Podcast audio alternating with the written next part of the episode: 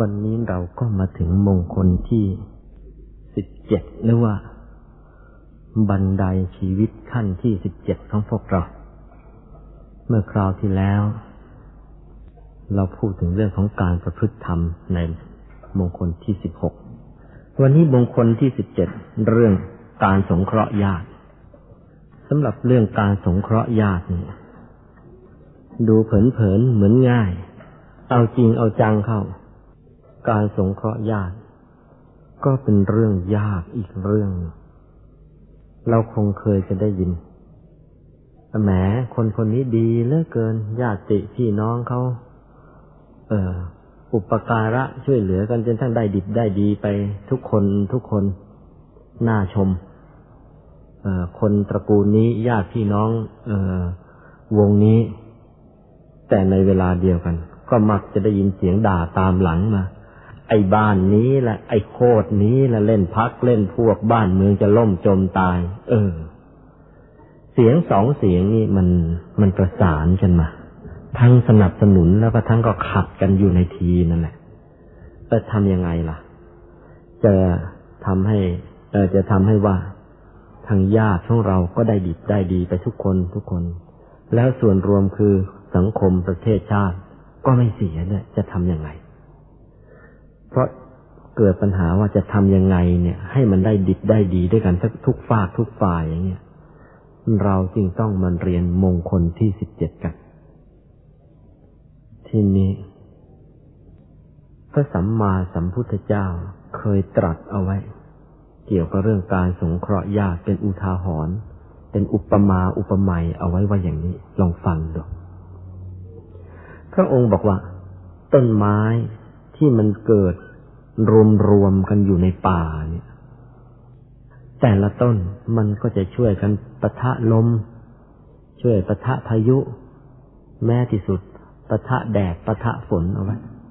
มันก็เลยยืนต้นอยู่ได้นาน ไม่หัก ไม่โค่น ไม่ล้มตายลงไป ตรงกันข้าม ไอ้ต้นไม้ต้นโตๆที่ขึ้นอยู่โดดเดี่ยวนั่นแหละ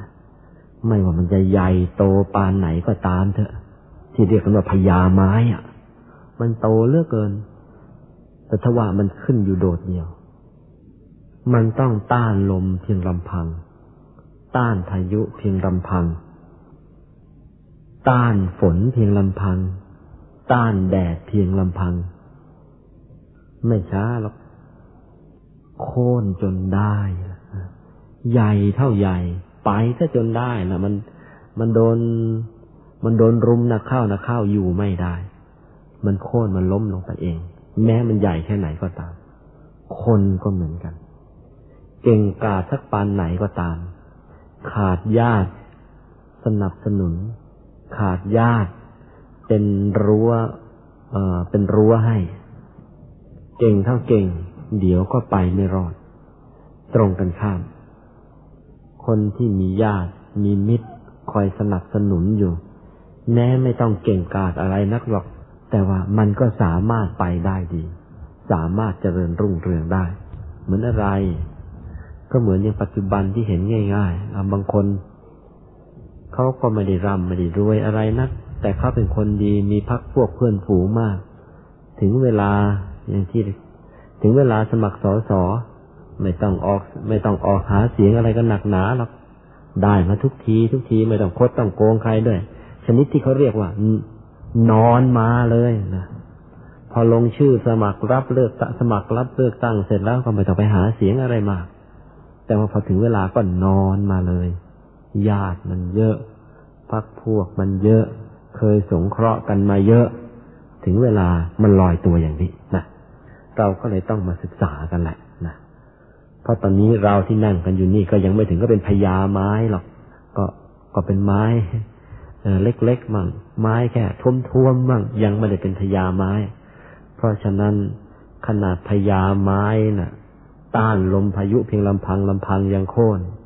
เรายังไม่ได้เป็นพยาไม้ เอ๊หาพวกกันเถอะนะหาพวกกันแล้วมันจะได้โค่นยากนะเราก็เลยต้องมาเรียนกัน เอาหัวข้อแรก คือคำแปลแล้วก็ความหมายคำว่ายากโดยคำแปลจริง ๆ แล้วแล้วก็ญาติแปลว่าคนที่คุ้นเคย หรือว่าคนใกล้ชิดนั่นคือญาติของเราทีนี้ถ้าโดยความหมายนะ ถ้าโดยความหมายเราก็หมายถึงบุคคลที่เราคุ้นเคย แล้วก็ไว้วางใจได้ญาติคือใครญาติคือคนที่เราคุ้นเคย แล้วก็สามารถไว้วางใจได้ คนนั้นแหละญาติของเรา ทีนี้การสงเคราะห์ญาติก็คือการสงเคราะห์บุคคลที่เราคุ้นเคยไว้วางใจได้นั่นเอง ก็เลยต้องมาถึงหัวข้อที่สองว่า ประเภทของญาติญาติของเราเนี่ย ถ้าจะแบ่งกันจริง ๆ แล้วแล้วก็ มันมีสองประเภทใหญ่ ๆ คือญาติทางโลกกับญาติทางธรรมนะวันนี้เรามารู้จักญาติตัวจริงของเรากัน ญาติทางโลกกับญาติทางธรรม ญาติทางโลกเนี่ย ยังแบ่งออกเป็นสองอย่างอีกนะสำหรับญาติทางโลกนี่อย่างแรกคือญาติที่เรียกกันว่าญาติโดยสายโลหิต ได้แก่ใครล่ะ ได้แก่คนที่เป็นพี่ป้าน้าอาตามสายเลือดของเราเนี่ย ทางฝ่ายคุณพ่อของเรานับขึ้นไปเถอะ ทางฝ่ายคุณพ่อของเราทั้งนับขึ้นนับลงไปนั่นน่ะข้างละเจ็ดชั่วคนกัน ก็มีใครมั้งล่ะ ฝ่ายคุณพ่อเรา ก็มีคุณพ่อของเรา มีคุณปู่ของเรา มีคุณทวดของเรานั่นขึ้นไปสามนั่นจากตัวเราเองก็เหมือนกันก็นับลงมาญาติทางฝ่ายพ่อ ญาติทางฝ่ายแม่ ข้างละเจ็ดชั่วคนอย่างนั้นญาติโดยสายโลหิตของเรา อันนี้เราอย่าเพิ่งพูดนะว่าญาติคนนั้นดีญาติคนนี้เลยอย่าเพิ่งพูด เอาวันนี้ โดยหลักธรรมก่อนนะเนี่ยญาติของเราแล้วก็ฝ่ายพ่อของเราแล้วก็เจ็ดชั่วคนเห็นปฝ่ายแม่ของเราก็เจ็ดชั่วคนกันทีเดียวละนี่เป็นอย่างนี้ ทีนี้ก็มาถึงญาติประเภทที่สองซึ่งเป็นญาติทางโลกนี่นะเราใช้กันว่าเป็นญาติด้วยความคุ้นเคย ใกล้ชิด ได้แก่ใครล่ะ ก็ได้แก่เพื่อนฝูงที่ถูกคอของเรานี่แหละนะมีความเห็นเหมือนเหมือนกัน มีทิฏฐิเหมือนเหมือนกัน มีศีลเหมือนเหมือนกัน มีศรัทธาเหมือนเหมือนกัน จะไปไหนแล้วเหมือนอย่างเป็นเงาตามตัวกันเชียวอีเวลาเราป่วยเขาก็อยากจะให้เราหาย ถ้าหากเราเป็นอะไรต้องตายไปเขายังอยากจะจัดงานศพให้ เออ นี่นี่นี่ญาติของเราอีกเหมือนกัน ไม่ใช่ อีตอนดีๆก็เออก็พร้อมหน้า พร้อมตาละอีตอนเราตายต่างคนต่างโจรเองกันยังยังยังยังไม่ใช่ญาติของเราหรอกญาติของเรา ในทางโลกก็แบ่งออกไปว่าตามสายเลือดกับตามความคุ้นเคยใกล้ชิดนี่ประเภทนี้ญาติทางธรรมของเราได้แก่ใครมั้งล่ะ อันนี้ถ้าคนที่ยังไม่เคยบวชไม่เคยเรียนบางทีอาจจะไม่รู้จัก แล้วก็ไม่คุ้นกับคำเหล่านี้ด้วยแต่ลองฟังดูก็แล้วกัน เช่น ผู้ที่บวชเนนให้เรา นั่นก็ถือว่าญาติของเรานะผู้ที่เป็นคนบวชพระให้เราคืออุปชานั่นเองนั่นนั่นคือญาติทางธรรมของเราคำว่าอุปชาเนี่ยถ้าใครยังไม่เคยบวชก็เลย อาจจะไม่รู้จักนะเออหรือพระอาจารย์ที่สอนธรรมะให้เรา นั่น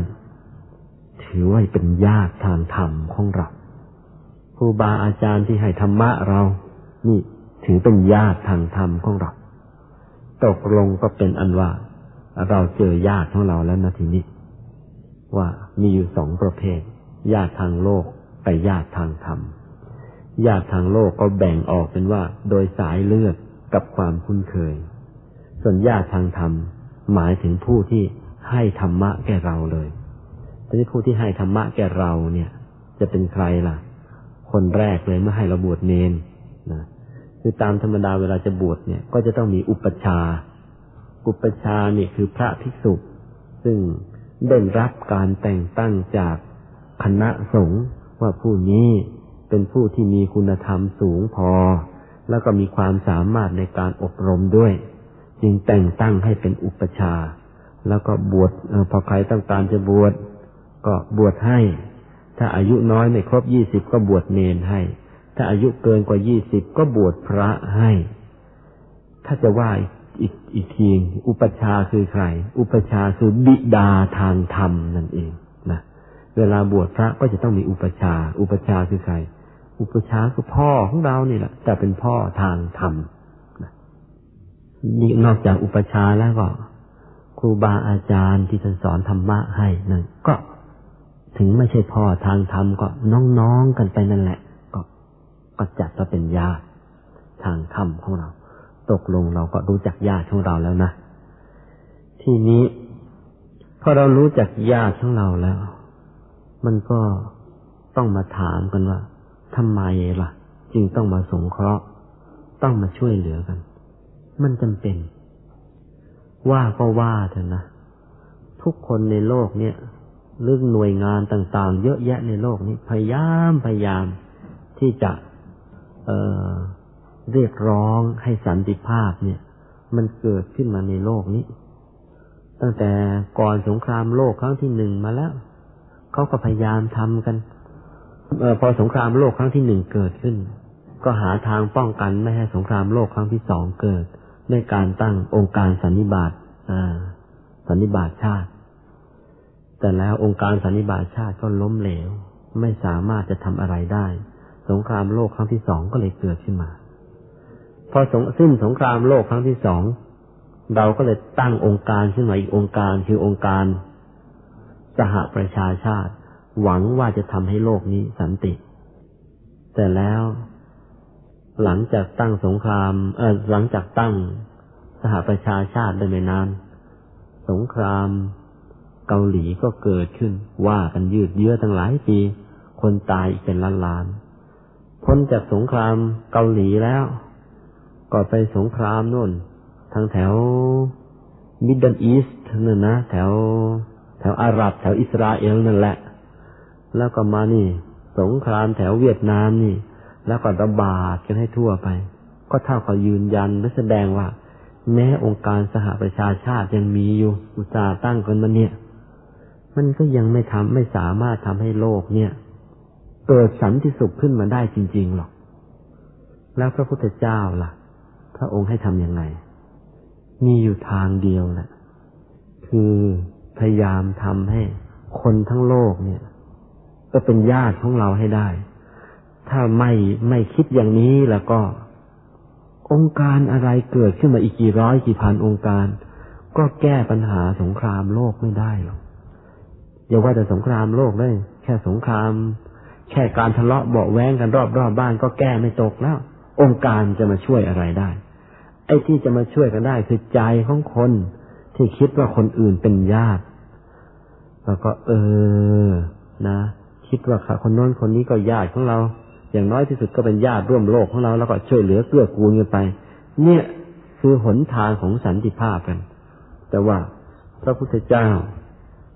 แทนที่พระองค์จะบอกว่าการสงเคราะห์ญาติทำให้โลกเกิดสันติสุขทั้งโลกทั้งกันพระองค์ก็ไม่ได้ถึงพูดกันอย่างนั้นหรอกแต่บอกแต่ว่า เออ สงเคราะห์ญาติเข้าไปเถอะ แล้วก็มันมีอานิสงส์มันมีผลดี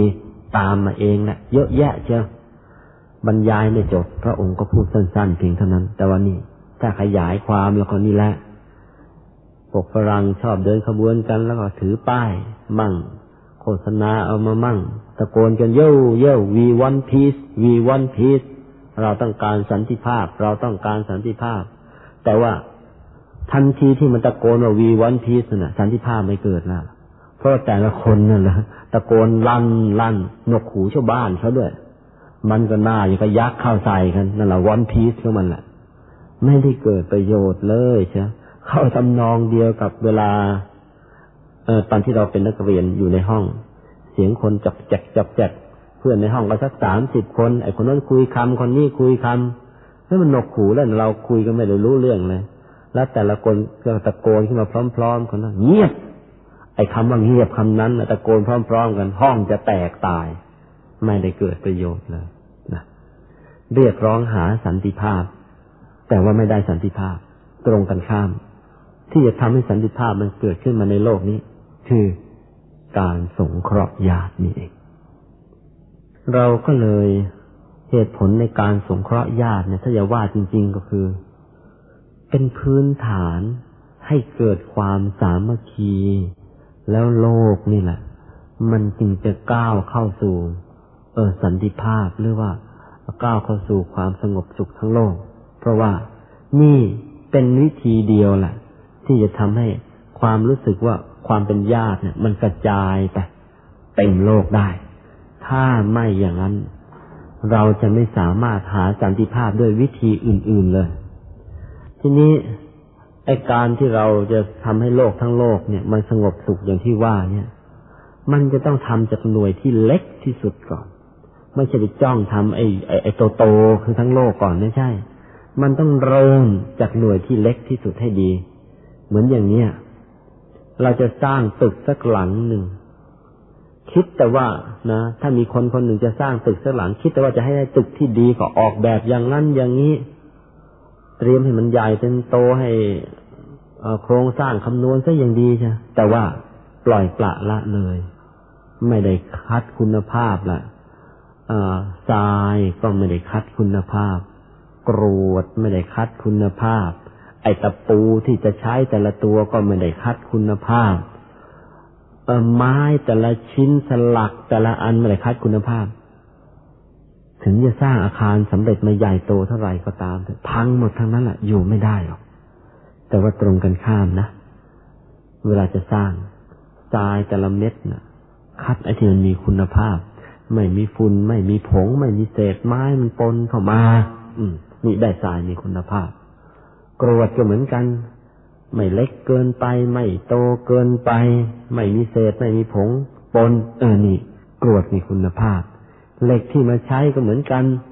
ไอ้ที่เล็กก็เล็กได้ขนาดไอ้ใหญ่ใหญ่ได้ขนาดไม่มีสนึงสนิมไม่คดไม่งอเออคุณภาพเหล็กดี ของทุกอย่างที่มาประกอบเป็นอาคารน่ะ ตั้งแต่ส่วนประกอบเล็กๆน้อยๆเนี่ยทำให้มันมีคุณภาพดีขึ้นมาแล้วก็ พอมันเสร็จเป็นอาคารนะครับ มันก็สวยแล้วมันก็จะคงทนดีทั้งอาคารเอง แต่ว่าถ้าไม่ได้ระวังตั้งแต่ไอคุณภาพในสิ่งเล็ก ๆ น้อยๆเหล่านี้ตั้งแต่ต้น สร้างอาคารยังไงก็ไม่ได้ดีไอการสร้างอาคารจะให้ได้ดีเราต้องระมัดระวังสิ่งของให้มีคุณภาพ แต่ละชิ้นให้มีคุณภาพเนะ่ยฉันใด การที่จะสร้างสันติภาพให้เกิดขึ้นกับโลกนี้ มันก็เริ่มตั้งแต่ ตั้งแต่ญาติของเราเนี่ย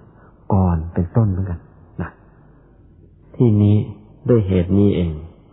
เราจึงต้องมา เริ่ม เริ่มสงเคราะห์ญาติ เอาจากญาติที่ที่ใกล้ตัวของเราก่อน แต่คำว่าญาตินี่ อย่าลืมนะไปแยกให้ดี แยกญาติออกจากคน คนสี่ประเภทนี้ก่อน ไม่งั้นแล้วเดี๋ยวเราจะเสียคน คือญาติมันก็มีชนิดญาติใกล้ชิด แล้วก็ญาติห่างตัวไอ้ญาติใกล้ชิด เราก็ต้องบอกว่าญาติใกล้ชิด แล้วเราก็เลยไอ้ญาติทางตัว เราก็ต้องบอกว่านี่คือญาติทางตัวไอ้ญาติใกล้ชิดเนี่ย เราได้พูดไปแล้ว เรื่องการสงเคราะห์ญาติใกล้ชิด ซึ่งเรามีเรียกมีชื่อเฉพาะเลยว่า คุณพ่อ คุณแม่ หรือคุณเมียหรือคุณผัวหรือว่าคุณลูก อันนี้ญาติใกล้ชิดมีชื่อเฉพาะ ไม่ใช่ว่าไปถึงไหน จะแนะนำใครไปกับภรรยา พอ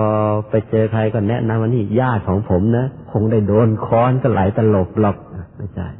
ไปกับพ่อก็แนะนำให้คนอื่นรู้จักนี่ญาติของผมนะพ่อคงได้เคหัวเราโป๊กเขาให้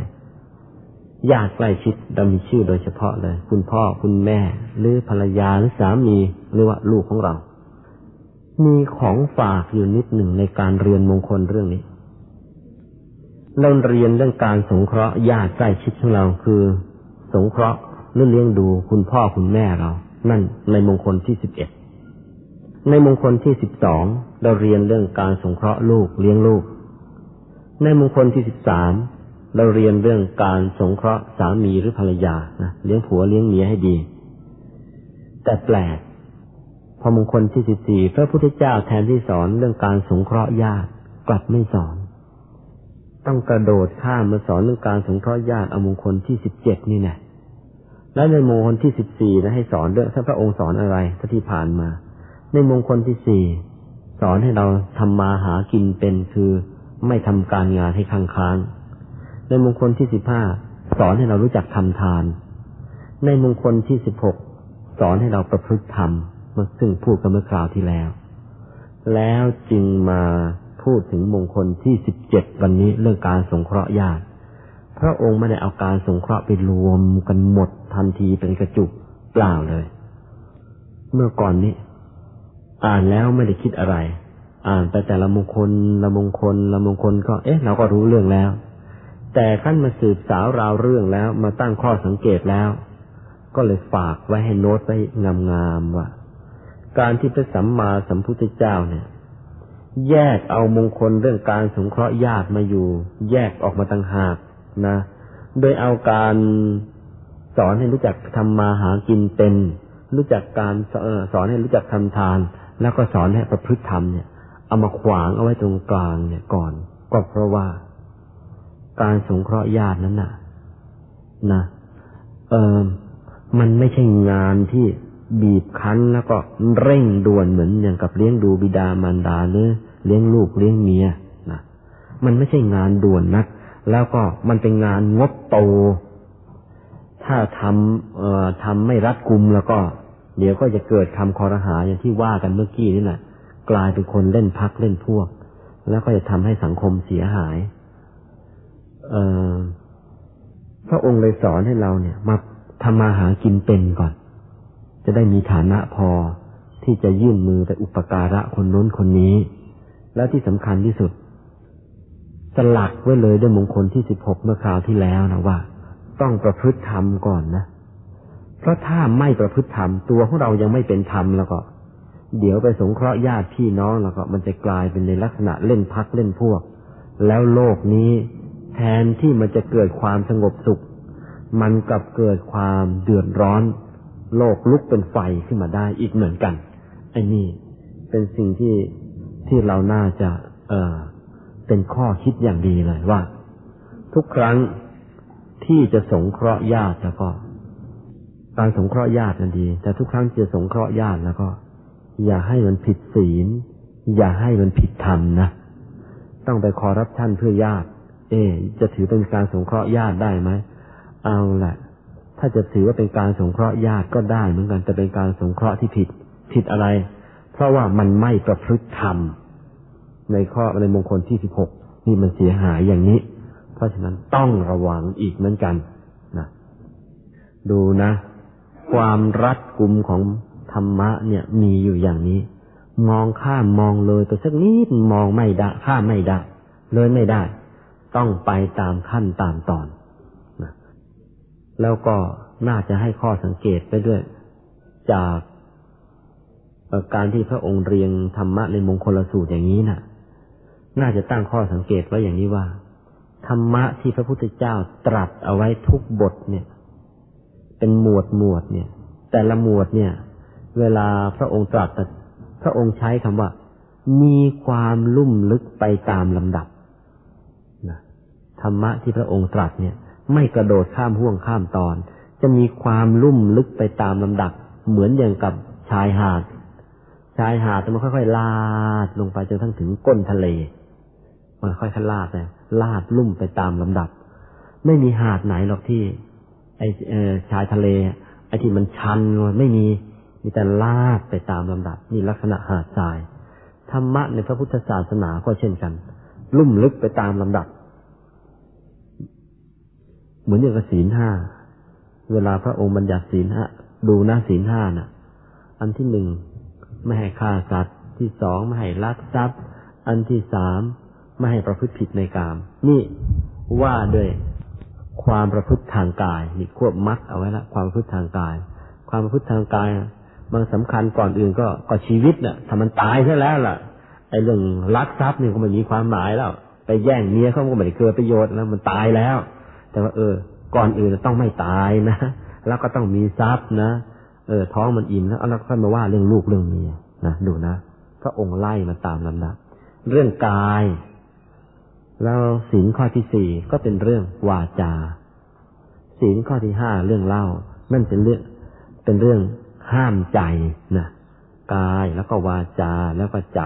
ดูพระองค์เรียงเป็นตามลำดับอย่างนี้นะส่วนที่เป็นกายก็ ก็เรียงตามลำดับตั้งแต่ชีวิต แล้วก็ทรัพย์ แล้วก็ลูกเมีย ก็แล้วก็มาลูกมาเมียกายวาจาใจ นี่ไล่กันลุ่มลึกไปตามลำดับ เพราะฉะนั้นเวลาท่องบทธรรมะต่างๆหัวข้อธรรมะต่าง ๆ แล้วก็ อย่าเป็นคนมักง่าย เวลาท่องขอให้ไล่ไป ให้ลุ่มลึกตามลำดับ อย่าไปสลับหัวข้อ ไม่เหมือนงานทางโลก งานทางโลกเราจะสลับสลับ หน้าสลับหลังไม่ค่อยเป็นปัญหา แต่งานทางธรรมไม่ได้ ไล่กันตามลำดับ ปฏิบัติธรรมะก็นอกจากเอนอกจากรักษาศีลเออรักษาศีลต้องฝึกสมาธิ ฝึกสมาธิเรียบร้อยแล้วก็อาสะสมปัญญานี่ศีลสมาธิปัญญา ไม่ใช่ เออสมาธิศีลปัญญาไม่ใช่ ศีลสมาธิปัญญา เพราะว่าถ้าไม่มีศีลสมาธิไม่เกิด ถ้าไม่มีสมาธิ ปัญญาไม่เกิด มาไล่กันไปอย่างนี้ธรรมะข้ออื่น ๆ ก็เช่นกัน เหมือนอย่างกับมรรคแปดก็เหมือนกัน พระองค์ไล่ไป ตามลำดับอย่างนี้นะที่นี้มงคลที่สิบเจ็ดการประพฤติธรรมการสงเคราะห์ญาติเนี่ย พระองค์ก็มาสลักเอาไว้เลย ว่าต้องประพฤติธรรมก่อนนะตราบใดตัวของเราเองยังเป็นคนไม่มีธรรมะมั่นในใจจริง ขืนไปสงเคราะห์ญาติเข้าไปเมื่อไหร่ มันก็มักจะกลายเป็นเล่นพักเล่นพวกเมื่อนั้น พระองค์จึงได้มาเน้นเรื่องการประพฤติธรรมเรื่องการทำทาน เรื่องการทำมาหากินเป็นเรียบร้อยแล้วจึงว่าอ้าวต่อไปนี้ ประพฤติธรรม ถ้าจะว่าอีกอันหนึ่งก็ต้องบอกว่า ในการทำความดี พระพุทธศาสนาสอนให้ทำความดีเนี่ยจะใกล้ตัวที่สุด แล้วขยายวงกว้างออกไป ห่างจากตัวเอง ไปทีละคืบ ไปทีละศอก ไปทีละวา สังเกตไหม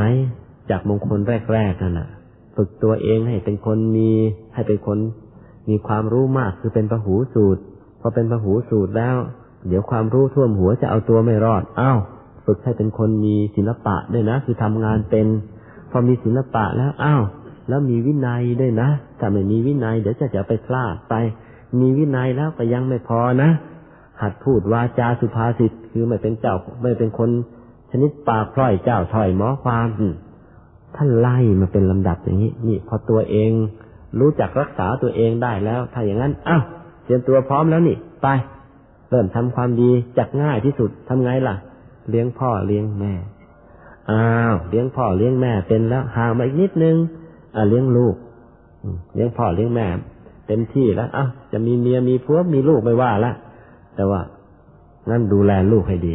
แล้วก็มาดูแลผัวดูแลเมียให้ดี พอดูแลผัวดูแลเมียดูแลลูก เรียบร้อยแล้ว ห่างตัวออกมาอย่างนี้แล้ว ก็ห่างออกมาอีกสักหน่อยหนึ่งอะ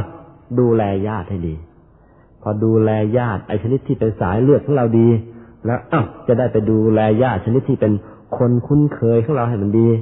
แล้วก็ขยายคนคุ้นเคยของเราให้มันมากเข้ามากเข้า เดี๋ยวมันก็เต็มโลกเอง นี่ นโยบายการทำความดีของพระพุทธเจ้าวางอยู่ในรูปแบบ ลุ่มลึกไปตามลำดับอย่างนี้ ที่นี้ ก็มาถึงหัวข้อที่ที่สี่คราวไหนดีล่ะ ที่เราจะสงเคราะห์ญาติเราช่วงไหนการไหนที่เราควรจะสงเคราะห์ญาติของเรา ช่วงที่เราควรจะการสงเคราะห์ญาตินะอันที่หนึ่งเมื่อญาติยากจนอนาถาหาที่พึ่งไม่ได้ เช่น เออพ่อเขาก็ตายแม่เขาก็ตาย เอา้า มันก็ในฐานะญาติแล้วอ้าวเอามารับมาเลี้ยงดูกันก็อุปการะกันไปคราวยากจนอนาถาไร้ที่พึ่ง อันนี้เป็นถึงคราวแล้วที่ต้องสงเคราะห์ญาตินี่อันที่สองยามขาด ทุนทรัพย์สำหรับตั้งเนื้อตั้งตัว เออมันเรียนจบล้วหรือว่า เออเช่นนี้พ่อแม่ ของเขาก็ยังมีอยู่แต่พ่อแม่จนไว้เรียนส่งได้แค่ป .4 เท่านั้นแหละเออ มันแววมันก็ดีท่าทางมันก็ดีไอคิวมันก็สูงพอ มันขาดทุนมันขาดทรัพย์มาอะก่อนดูให้ทุนทรัพย์ให้ค่าเล่าค่าเรียนก็ช่วยอุดหนุนกันไปเรื่องอันที่สามเมื่อถึงคราวจะเดินทาง ขาดหยวดยานพาหนะก็เอ้า ก็ช่วยกันไปเนื้ออันที่สี่เมื่อถึงคราวขาดอุปกรณ์ทำมาหากินอ้าวก็ช่วยกันไปเนื้ออันที่ห้าเมื่อคราวเจ็บไข้ได้ป่วยอ้าวก็ดูแลช่วยเหลือกันไป หรือว่าอันที่หกเมื่อคราวมีธุระการงาน เออ ร้อยวันพันปีก็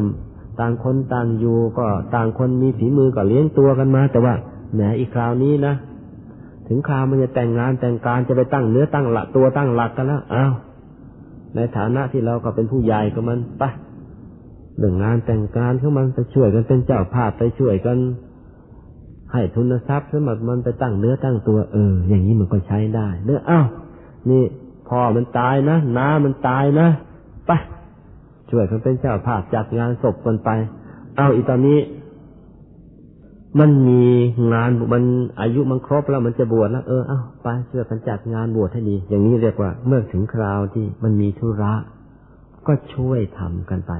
ให้สมกับที่เกิดมาเป็นญาติกัน คราวไหนอีกล่ะ เอ้าคราวที่ถูกใส่ความ อืมแหมมันอยู่ดีๆ มีถ้อยมีความขึ้นมาแล้ว มีคนเข้ามารังแกมันแล้ว ไม่ช่วยตอนนี้จะไปช่วยกันตอนไหน ก็ตอนมีทุกข์มียากนี่แหละ เอา้า เกิดไฟไหม้เกิดน้ำท่วมเกิดมีภัยขึ้นมก็ช่วยกันไปอย่างนี้ ถ้าสงเคราะห์กันอย่างนี้ล่ะนี่แหละ สงเคราะห์ยากแหละอยากจะรู้ว่าเรามีญาติสักกี่คนในโลกนี้แล้วก็ จะญาติทางโลก เออขอพวกขออภัยจะญาติทางสายโลหิตคือ เป็นพี่ป้าน้าอากันหรือว่าเป็นญาติด้วยความใกล้ชิดคือเพื่อนนั่นเอง จะรู้ว่าเรามีญาติกี่คน จะรู้ว่าเรามีเพื่อนกี่คน จะรู้ได้ตอนไหน รู้ได้อีตอนที่ทุกข์ร้อนนี่แหละ อีตอนป่วย อีตอนไข้อีตอนมีภัยถูกใส่ความหรืออีตอนที่มีธุระหรืออีตอนที่ยากจนอนาถาอีตอนเนี้ยเราจะรู้แล้วว่าเรามีญาติกี่คน เพราะไอ้ช่วงนี้เป็นช่วงที่เราต้องการญาติมาช่วยเหลือเรื่องเกินมีเรื่องนิดหนึ่ง เมื่อไม่กี่ปีที่แล้วเมื่อตอนตอนสร้างถนนนี่แหละเมื่อเจ็ดแปดปีที่แล้วอาตมาก็มีเด็กอยู่คนหนึ่งเขาก็มาช่วยงานวัดอย่างดีเจ้าเห็นเขามาช่วยงานวัดอย่างดีพอสิ้นงานถนนก็ มีพวกไม้ ไม้แบบที่สร้างถนนเนี่ยมันเหลืออยู่ แล้วก็ไม้อื่นๆก็พอสมควร เห็นเขามีน้ำใจมาช่วย มาช่วยดูแลสร้างถนนจนเสร็จเรียบร้อยเนี่ยก่อนนึกถึงน้ำใจเขาก็เลยอ้าวไอทิศเลยบ้านเองก็ยังไม่มีอยู่ เอาไม้แบกเหล่านี้ไปก็แล้วกันไปไปทำบ้านทำช่องให้มีอยู่ให้มันเรียบร้อย ก็เป็นการตอบแทนคุณกัน เสร็จแล้วพอได้ไม้ไปแล้วแกก็บอก เงินสำหรับจ้างช่างมาปลูกเนี่ยไม่มี แกจะต้องปลูกเองกับพ่อตาของแก แต่ว่าถ้าสองคนสองคนช่วยกันนี้ถ้ามันเป็นเดือนเดือนแล้วกว่าจะปลูกเสร็จ ยกเว้นจะไปจ้างใครเข้ามาช่วยสักสี่ห้าคนเอามาช่วยกันแล้วเออมันก็จะเสร็จเร็วหน่อย แต่ว่าก็ยังไม่มีเงินอาตมาก็บอกเขาแล้วก็ถามเขาอย่างนี้ทิศเด้ทิศมีญาติกี่คนเขาบอกว่าญาติผมเต็มคลองเลยคลองสามญาติญาติผมเต็มคลองเลย เพราะว่าตามธรรมดาเขาก็เป็นคนมีน้ำใจอยู่พอสมควรอาตมาก็บอก แน่และทิศเขาบอกแน่อาตมาเขาเลยบอกเขาว่าอย่างนี้ เอาสิ วันสองวันทิศก็คงจะรู้หรอกนะว่าทิศมีญาติกี่คนทำอย่างนี้ปะใครที่ทิศคิดว่าเป็นญาติไปบอกเขาบอกว่าตอนเนี้ยได้ไม้มาละหลวงพ่อให้ไม้มาละจะสร้างบ้าน แต่ว่ายังขาดค่าแรงไปจ้างช่างมาสร้าง ก็ไม่กี่ตังค์หรอกสักหมื่นครึ่งหมื่นเท่านั้นแหละแต่ว่าหมื่นครึ่งหมื่นสำหรับชาวชนบทมันก็ต้องถือว่ามากเหมือนกันเขาก็เชื่ออาตมาเขาก็เดินไปบอกญาติแต่ละคนของเขาไปเล่าถึงความจำเป็นให้ฟังเขามีญาติตลอดคลองจริง แต่ปรากฏว่า มีคนที่ยื่นมือมาช่วยเขาเนี่ยพวกลุงพวกป้าพวกน้าพวกอา วกลูกพี่ลูกน้องไปถึง ทุกคนเบ้หน้าหมด ปฏิเสธแต่ว่าไม่มีไม่มีไม่มีแม้เขามี รู้ว่าเป็นคนมีฐานะเขาก็ปฏิเสธว่าเขาไม่มี แต่ว่ามีคนสองคนยื่นมือเข้ามา คนหนึ่งเป็นพี่ชายของเขาเอง แต่ว่าต่างมารดากัน ซึ่งก็ไม่ใช่คนร่ำรวยอะไร พี่ชายต่างมารดาของเขา ยื่นมือเข้ามาเลย เอาเสียอาทิตย์เลยพี่ก็ไม่ได้ร่ำรวยอะไรแต่ว่า ปีนี้พอมีมั่ง เองเอาไปก่อนก็แล้วกันสักเมื่อไหร่มียังมีมาคืนก็ค่อยเอามาคืนไอ้คำว่าเมื่อไหร่ของแกนะก็ปีสองปีก็พอได้ เนิ่นนานกว่านั้นเขาก็แย่เหมือนกันเพราะว่าทำนากินอะคนหนึ่งยื่นมือมา อีกคนหนึ่งไม่ได้เป็นญาติโดยสายโลหิตเลยเชียวแต่ว่าเป็นอย่างนี้ เขาเป็นชาวต่างจังหวัดมา แล้วก็มาเช่าหาเช่าที่ดินทางย่านนี้ มาทำสวนผลไม้ เมื่อมาทีแรก ไม่รู้จักใครเลยในย่านนี้ ก็เคยมาอาศัยบ้านพ่อของเด็กคนนี้ค้างคืนอยู่ อยู่อาทิตย์สองอาทิตย์สำหรับหาซื้อที่เมื่อหาเช่าที่ไม่ใช่ซื้อที่ หาเช่าที่ได้ แล้วก็ในที่สุดเข้าไปตั้งเนื้อตั้งตัวได้แล้ว พอเขาทราบเรื่อง เขาก็ยื่นมือเข้ามาเลย เอาสิทธิพอจะให้หยิบยืมได้ เออ ตกลงเป็นอันว่า ที่เขาว่าเขาเองเนี่ยมีญาติตลอดคลองนะจริง ๆ แล้ว เลยเขาเพิ่งรู้วันนั้นเองว่าเขามีญาติอยู่สองคน คนหนึ่งเป็นญาติโดยสายโลหิต คือเป็นพี่ชายต่างมารดา อีกคนหนึ่งเป็นเพื่อนบ้านที่เคยมีอุปการะคุณกัน คือให้เขาได้เคยอาศัยบ้าน นอนค้างคืนอยู่เจ็ดแปดคืนมั้งซึ่งเขาก็ไม่ลืมคุณกัน ไม่ไม่ลืมคุณ เออ ก็เลยได้ไดเจอญาติจริง ๆ ว่า เออเขามีญาติอยู่สองคน โดยสายเลือดคนหนึ่งกับโดย โดยความคุ้นเคยกันอีกคนหนึ่ง ก็รู้สึกเขาจะมีความน้อยใจอยู่บ้างเหมือนกันที่ว่า เอ๊ะที่ป้าน้าอาหลายๆคน ที่เขาเคยให้ความช่วยเหลือไป กลับมาจืดจางเอาง่ายๆอย่างนี้เองเขาก็ชักเคืองเคืองแต่ก็เลยให้สติเข้าไปว่าอย่างนี้ ก็เป็นธรรมดา คนเราเนี่ย ไอ้เชื้อความตรณีเนี่ยมันคอยจะเกิดขึ้นในใจอยู่เรื่อยๆแหละเพราะฉะนั้นเออบางวันมันอาจจะดี บางวันมันอาจจะร้ายก็ได้ ก็เอาอย่างนี้ก็แล้วกัน ต่อไปนี้ เมื่อถึงคราว ญาติเหล่านั้นเขามีธุระอะไร ก็ไปช่วยเขาอย่าให้ขาด แต่ว่าก็อย่าถึงกับทำให้เราล่มจมก่อนแล้วกันไปช่วยเถอะ เพราะอาจจะเป็นว่าในอดีตเราเคยช่วยเหลือเข้ามาไม่เต็มที่ก็ได้ มาถึงคราวเราเข้า เขาเลยไม่ช่วยเราเต็มที่ เอออย่าไปเครื่องกัน ก็ให้ข้อคิดเขาไปอย่างนี้ ก็ปรากฏว่าเออเขาก็ทำตาม เออเดี๋ยวนี้ก็เลยกลายเป็นคนที่เออญาติพี่น้อง ทั้งเคารพทั้งเกรงใจเข้าไปในตัวเสร็จเพราะว่าถึงแม้ เออเขาไม่สามารถที่จะช่วยญาติทั้งหมดได้ตลอดคลองก็จริงอยู่แต่ว่า ใครเมื่อมาถึงแล้วเนี่ย จากอาการที่เตือนเข้าไปวันนั้น ใครมาถึงเขา อย่างน้อยที่สุดถ้ามาเอ่ยปากช่วยเหลือ ถึงให้ไม่ได้เต็มที่เขาก็ไม่ปฏิเสธต้องให้ไปส่วนหนึ่งแต่เขาทำอย่างนั้น ก็ก็เป็นความดีติดตัวของเขาไปนะอันนี้บุคคลนี้ก็ มีชีวิตอยู่อายุเพิ่งสามสิบกว่าอยู่หน้าวัดนี่เอง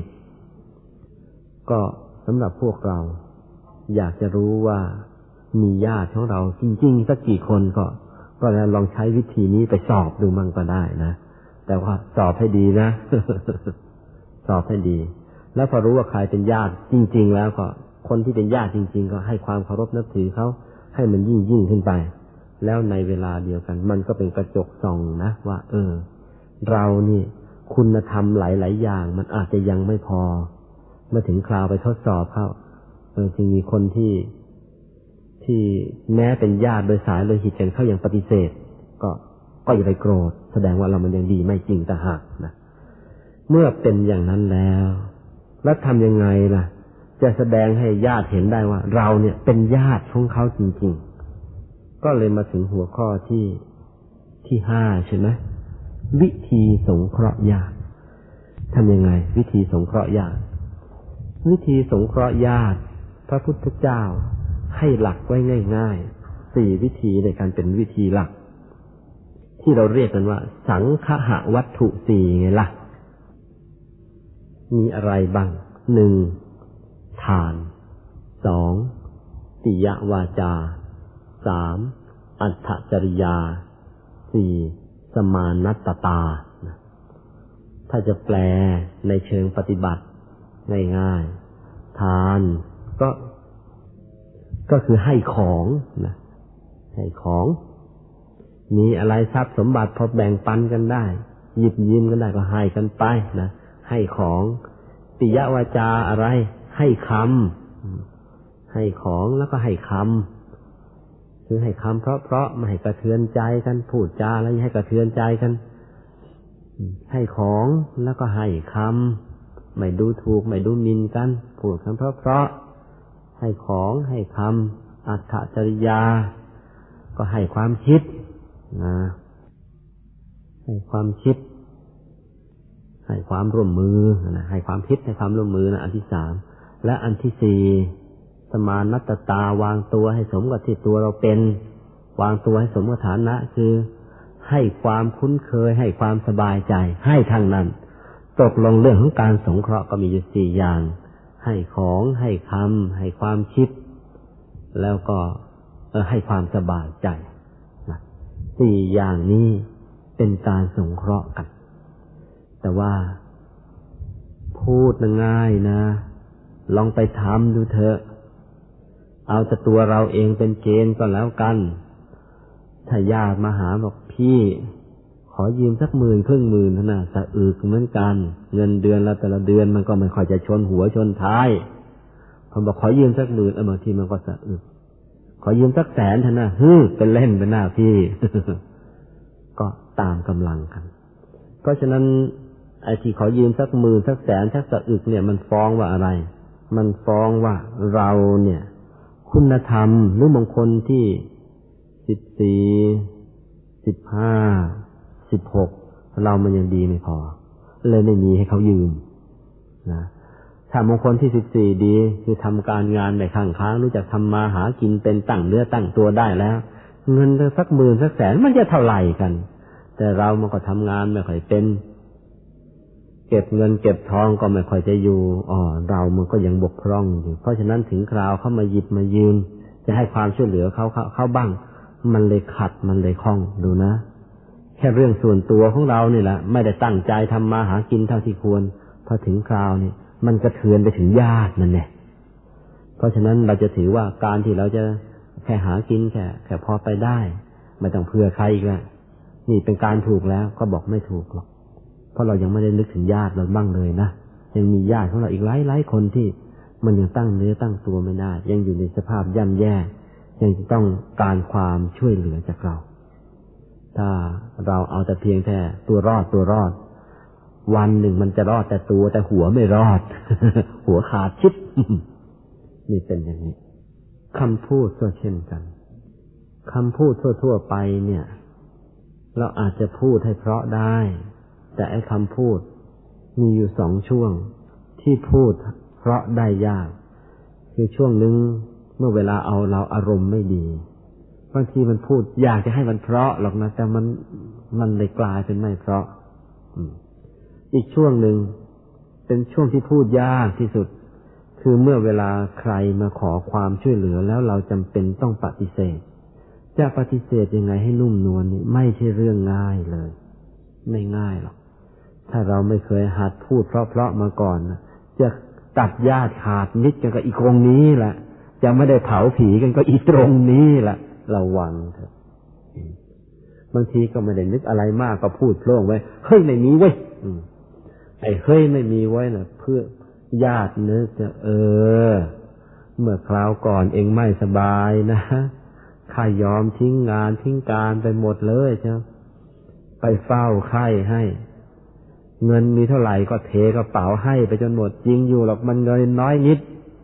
ให้ได้แค่สามร้อยห้าร้อยแต่ไอ้สามร้อยห้าร้อยน่ะ เป็นเงินที่เทกระเป๋าไปจริงๆเลยซึ่งเราก็ไม่เคยรู้เลยว่า แค่สามร้อยห้าร้อยของเขาน่ะ มันเป็นเงินชนิดเขาเทกระเป๋าเขามีแค่นั้นจริงเขายังเทมาอีกงวดนี้พอเข้ามาขอร้องเรามั่งเขาไม่ได้คิดถึงว่าจำนวนเงินเท่าไหร่ แต่เขาคิดว่าทีเขาเขายังเทกระเป๋ากับเรา ที่เราเราไม่เทกระเป๋ากับเขาเดี๋ยวจะขาดญาติขาดมิตรกันไปสิ่งเหล่านี้เป็นสิ่งที่ต้องระมัดระวังคำพูดเอ่อคำพูดเพียงคำสองคำเนี่ยบางทีจะทำให้มองหน้ากันไม่ได้ตลอดทั้งชาติเลย น่ากลัวเหลือเกิน สังเกตดูนะ คนเราเนี่ยแปลก เมื่อตอนเด็กเออเมื่อตอนเด็กๆเนี่ย เราจะเป็นคนที่ไม่เก็บอารมณ์ เพราะเราไม่ค่อยจะห่วงเรื่องศักดิ์ศรีอะไรเท่าไหร่ โดนแม่ตีร้องไห้เยเยมาพอเห็นขนมเท่านั้นหัวเราะกักกักกักน้ำตายังไม่แห้งแล้วกินขนมตุยตุยเออแต่พอโตขึ้นมามันไม่ใช่นะใครพูดให้ให้กระเทือนใจสักคำเดียวแหละเอาเงินพันล้านมากองให้ก็ไม่อยากได้ใช่ไหมอยากจะได้เลือดหัวมันมาแทนนี่มันเป็นอย่างนี้นะมันเต็มกลืนเลย เพราะฉะนั้นปิยะวาจาหัดตั้งแต่วันนี้เถอะ ไม่งั้นแล้ว ถึงคราวหน้าสิวหน้าขวานคำพูดที่เราพูดโดยไม่ตั้งใจเลยแม้แต่คำเดียว มันจะถึงกับตัดญาติขาดมิตรกันไปเลยได้นะระวัง ให้ของแล้วก็ให้คำอันที่สามก็ให้ความคิดคืออัตถจริยาคือทำตนให้เป็นประโยชน์นั่นแหละ ญาติพี่น้องติดขัดอะไรมามาขอคำปรึกษาเอาก็ช่วยกันไป ตามกำลังละมาขอยืมเงินไม่มีเงินให้หรอกแต่ว่า มีอุบายจะหาเงินให้ได้ เออ ก็ก็ยังดีนะอย่างบางครั้งมีก็พระหลายวัดเหมือนกันท่านก็ดีท่านก็มาท่านก็บอกตรงๆบอกเออ วัดของท่านขณะนี้เดือดร้อนอย่างนี้อย่างนี้อย่างนี้บางวัดเดือดร้อนด้วย อาคารชำรุด บางวัดเดือดร้อนด้วย พระภิกษุในวัดไม่ลงรอยกัน หรือบางวัดเดือดร้อนด้วยญาติโยมซึ่งเป็นเป็นอุปถากเนี่ย เกิดทะเลาะกันเองแล้วมันก็เลยกระเทือนเข้ามาถึงในวัด ท่านก็มาปรึกษาอะก็ให้ข้อคิด ไอ้ไอ้ที่จะช่วยกันเป็นเป็นเงินเป็นทองได้ก็ช่วยกันไป อ้บางอย่างเขาก็ไม่ต้องการทรัพย์สินเงินทองช่วย ก็ก็ให้เป็นความคิดไปบางทีเขามีงานมีการที่วัดของเขาเขาไม่ต้องการทรัพย์สินเงินทองเขาไม่ต้องการความคิด แต่เขาต้องการอุปกรณ์ ก็ให้รถให้เครื่องมือไป ก็ช่วยกันไปเป็นพระภิกษุก็ต้องช่วยกันอย่างนี้เหมือนกัน เพราะนั่นคือญาติทางธรรมของเรา ช่วยกันไป ให้ความคิดได้ก็ให้ความคิดไป ให้เรียวแรงได้ก็ให้ไป ให้อุปกรณ์อะไรได้ให้กันไป การให้อุปกรณ์ก็เช่นกัน ก็ต้องดูอายกตัวอย่าง คนที่ญาติของเราที่ญาติของเรานี่แหละ แต่ว่าเรารู้คนคนนี้เนี่ย เป็นคนที่ค่อนข้างจะหยาบ มายืมเครื่องไม้เครื่องมืออะไรที่ดีๆ ที่บอบบาง เองในกรณีนี้เนี่ย เราให้ไม่ได้ทำไงล่ะ ก็ให้เครื่องมือที่มันหย่อนกว่าสักหน่อยไป มันจะแตกมั่ง มันจะบินมั่งก็ก็ก็ ก็ไม่เสียหายนะก็เอาไปเถอะ แต่ว่าไอ้ของดีจริง ๆ ก็ให้ไม่ได้ก็คือให้ไม่ได้ แต่ว่าก็พูดออกตัวให้ดี สิ่งเหล่านี้มันก็ต้องฉลาดทำไม่งั้นเดี๋ยวมันจะเสียเพื่อน เดี๋ยวมันจะเสียญาตินะหัดทำกันไปเถอะถ้าในวงแคบเราทำได้อีกหน่อยวงกว้างเราก็ทำได้ ถ้าขนาดในวงแคบในหมู่ญาติของเรายังเรายังทำดีไม่ได้ ชาตินี้ไอ้คิดว่าจะให้โลกมีสันติสุขนะอย่าคิดเลย หัวพังเปล่าเป็นไปไม่ได้นี่เป็นตัวอย่างเลยจะถึงคราวเนี่ยเขาไม่ยืม แต่รู้เขาเป็นคนหยาบให้ยืมแล้วของเราเสีย ไม่ให้ยืม มิตรภาพจะเสีย เอา้าลงทุนไปเช่าที่อื่นมาให้ ก็ไม่ว่ากันนะสิ่งเหล่านี้ระวังให้ดี แล้วอันสุดท้ายคือให้ความเอสมานัตตาให้ความเป็นกันเอง วางตัวให้สมกับตัวเป็น คือญาติของเราบางคนเนี่ย บางทีเขาอาจจะได้รับการศึกษามาน้อย อาจจะไม่รู้จักที่ต่ำที่สูง อาจจะไม่รู้ว่าอะไรควรอะไรไม่ควร เขารู้แต่ว่าเราเนี่ย ไอ้แดงเนี่ยมันหลานฉันแหมแต่ว่า ไอ้แดงตอนนี้มันเป็นผู้อำนวยการกองไปถึงที่ทำงานกับชี้นะไอ้แดงมึงมานี่มาเอาจะเอาอย่างนั้นจะเอาอย่างนี้ จะเอาลูกชายมาฝากทำงานจะ เราก็ได้แต่ครับครับไว้ก่อนอ่าอ่าครับครับครับครับไว้ก่อน พอแกคลายความหนักใจแล้วเออ ก็ค่อยๆชี้แจงกันไปอ้าวไอ้อันนี้ ได้ พอช่วยกันได้นะเรื่องขาดเงินขาดทองอันเนี้ยแต่ไอ้เรื่องฝากงานนี่เดี๋ยวก่อนลูกของน้านี่ เออมันความรู้อะไรล่ะ มันมีความสามารถอันไหนมั่งเอถ้ามันสามารถตามตรงตามสายงานเอาละเดี๋ยวนี้มันต้องสมัครสอบ เอาอย่างนี้ก็แล้วกัน ถ้ามันสมัครสอบมานี่ ถ้ามันสอบได้เท่ากับเขาแล้วก็นะคะแนนเท่ากับเขาแล้วก็เอาจะเลือกไอ้แดะ จะเลือกไอ้ลูกของของน้านี่แหละ แต่ว่าคะแนนก็สู้เขาไม่ได้ อะไรมันก็สู้เขาไม่ได้ทั้งอย่างเอ ไอ้นี้รับไม่ได้หรอก เดี๋ยวมันจะเสียทำแต่ว่าในฐานะที่มันก็เป็นญาติกัน เพราะฉะนั้น ไอ้ตำแหน่งนี้ไม่ได้หรอกนะ ไอ้ที่ย่อนกว่ากันไอ้อันโน้นอันโน้นอะพอสมกับความสามารถของมันพอมีอยู่ ถ้าจะช่วยอันโน้นเราก็ได้ ไอ้อันนี้มันไม่ได้ละมันเกินขีดเกินความสามารถของมัน ก็จะโกรธเราก็ก็โกรธไม่ถนัด ถ้าโกรธก็ต้องไปโกรธตัวของเขาเองนะที่อบรมลูกมาไม่ดี แต่ยังไงก็ตามช่วยเรื่องนี้ไม่ได้ต้องหาทางช่วยเรื่องอื่น ไม่งั้นจะกลายว่าแหมไม่ให้ความช่วยเหลือกันเลยสิ่งเหล่านี้ต้องฉลาดทำถ้าไม่ฉลาดทำก็กลายเป็นเล่นพักเล่นพวก บ้านเมืองไทยก็จะไปไม่รอดอถ้าฉลาดทำเราจะได้ญาติขึ้นมาอีกเยอะ ถึงคราวเราจำเป็นอะไรขึ้นมา คนโน้นไม้คนนี้มือ เดี๋ยวก็จบ ไม่ต้องเหนื่อย แล้วการที่เราสงเคราะห์ญาติอุดหนุนญาติให้ได้ดิบได้ดีขึ้นไป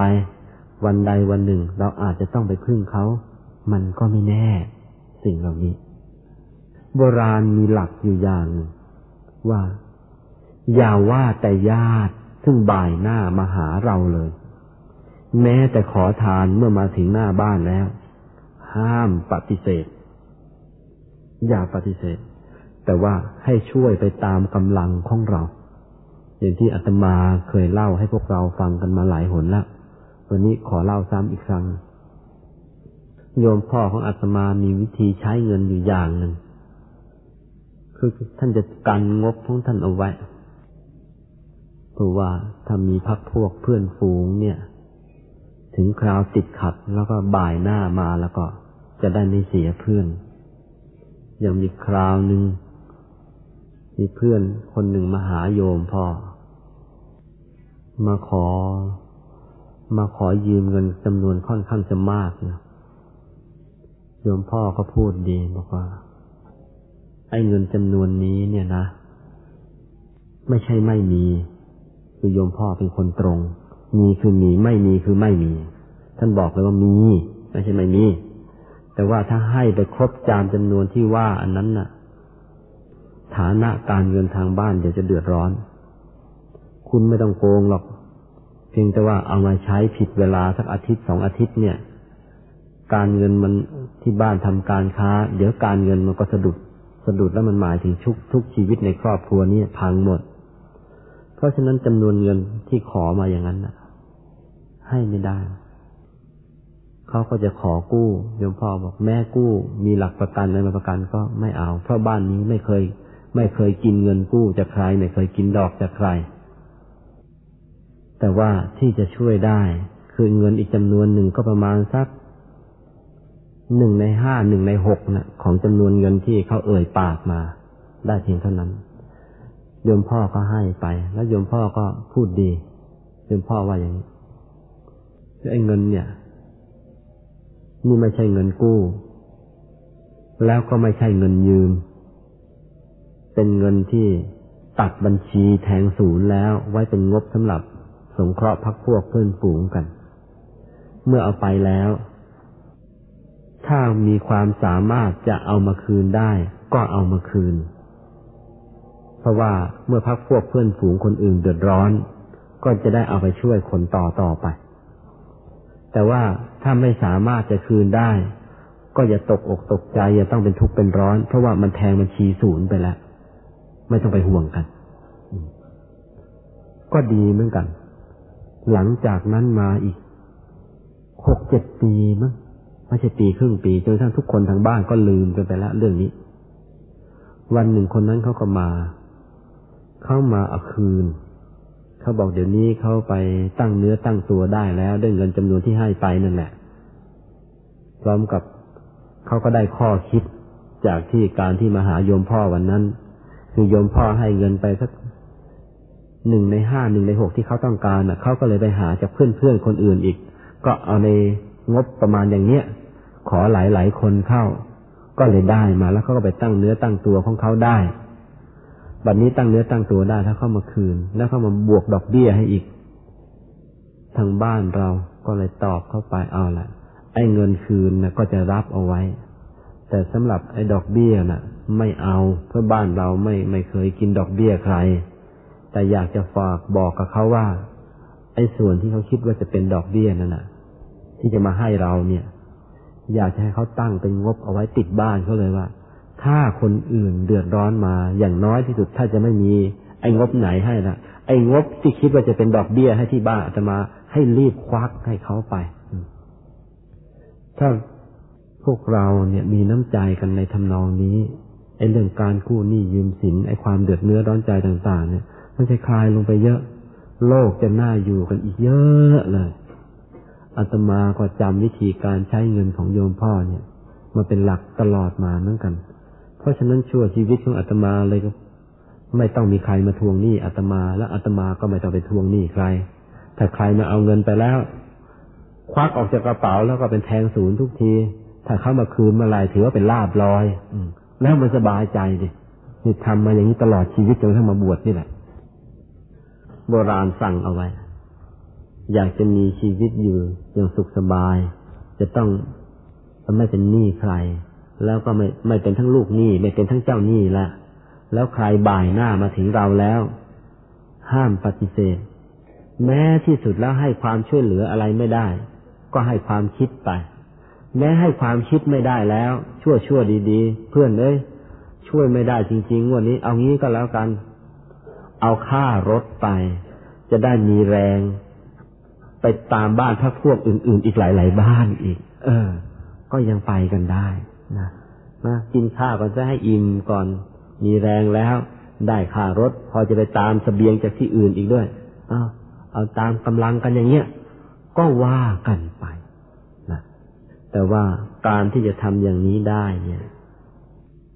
ปิยวาจาจะต้องเป็นแล้วความเป็นมีน้ำน้ำใสใจจริงของเราก็จะต้องมี แล้วความหูกว้างตากว้าง พอที่จะให้ข้อคิดข้อเห็นต่าง ๆ เราก็จะต้องมี ถ้าไม่งั้นเราก็ทำไม่ได้นะ เพราะฉะนั้นไอ้การสงเคราะห์ญาติที่พูดสรุปสั้นๆว่าทานปิยะ วาจา อัตถจริยาสมานัตตา ท่องง่ายๆเนี่ยถึงแปลเป็นไทยว่า เออ ให้ของให้เออให้ของให้คำให้ความคิด ให้เออให้ความเป็นกันเองเนะ่ะไอ้สี่อันเนี่ย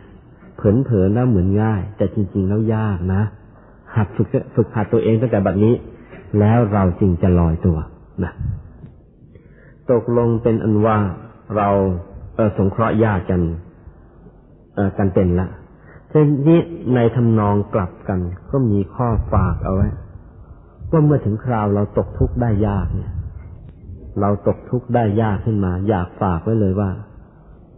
ช่วยตัวเองก่อน ช่วยตัวเองซะให้สุดฝีมือใช่แล้วว่า ถ้าคิดว่าจะขอความช่วยเหลือใครสักร้อยหนึ่งแล้วก็ ให้มันลดลงมาซะอย่างน้อยลดมาสักเก้าสิบเปอร์เซ็นเอาเหลือแค่สิบเปอร์เซ็นต์เท่านั้น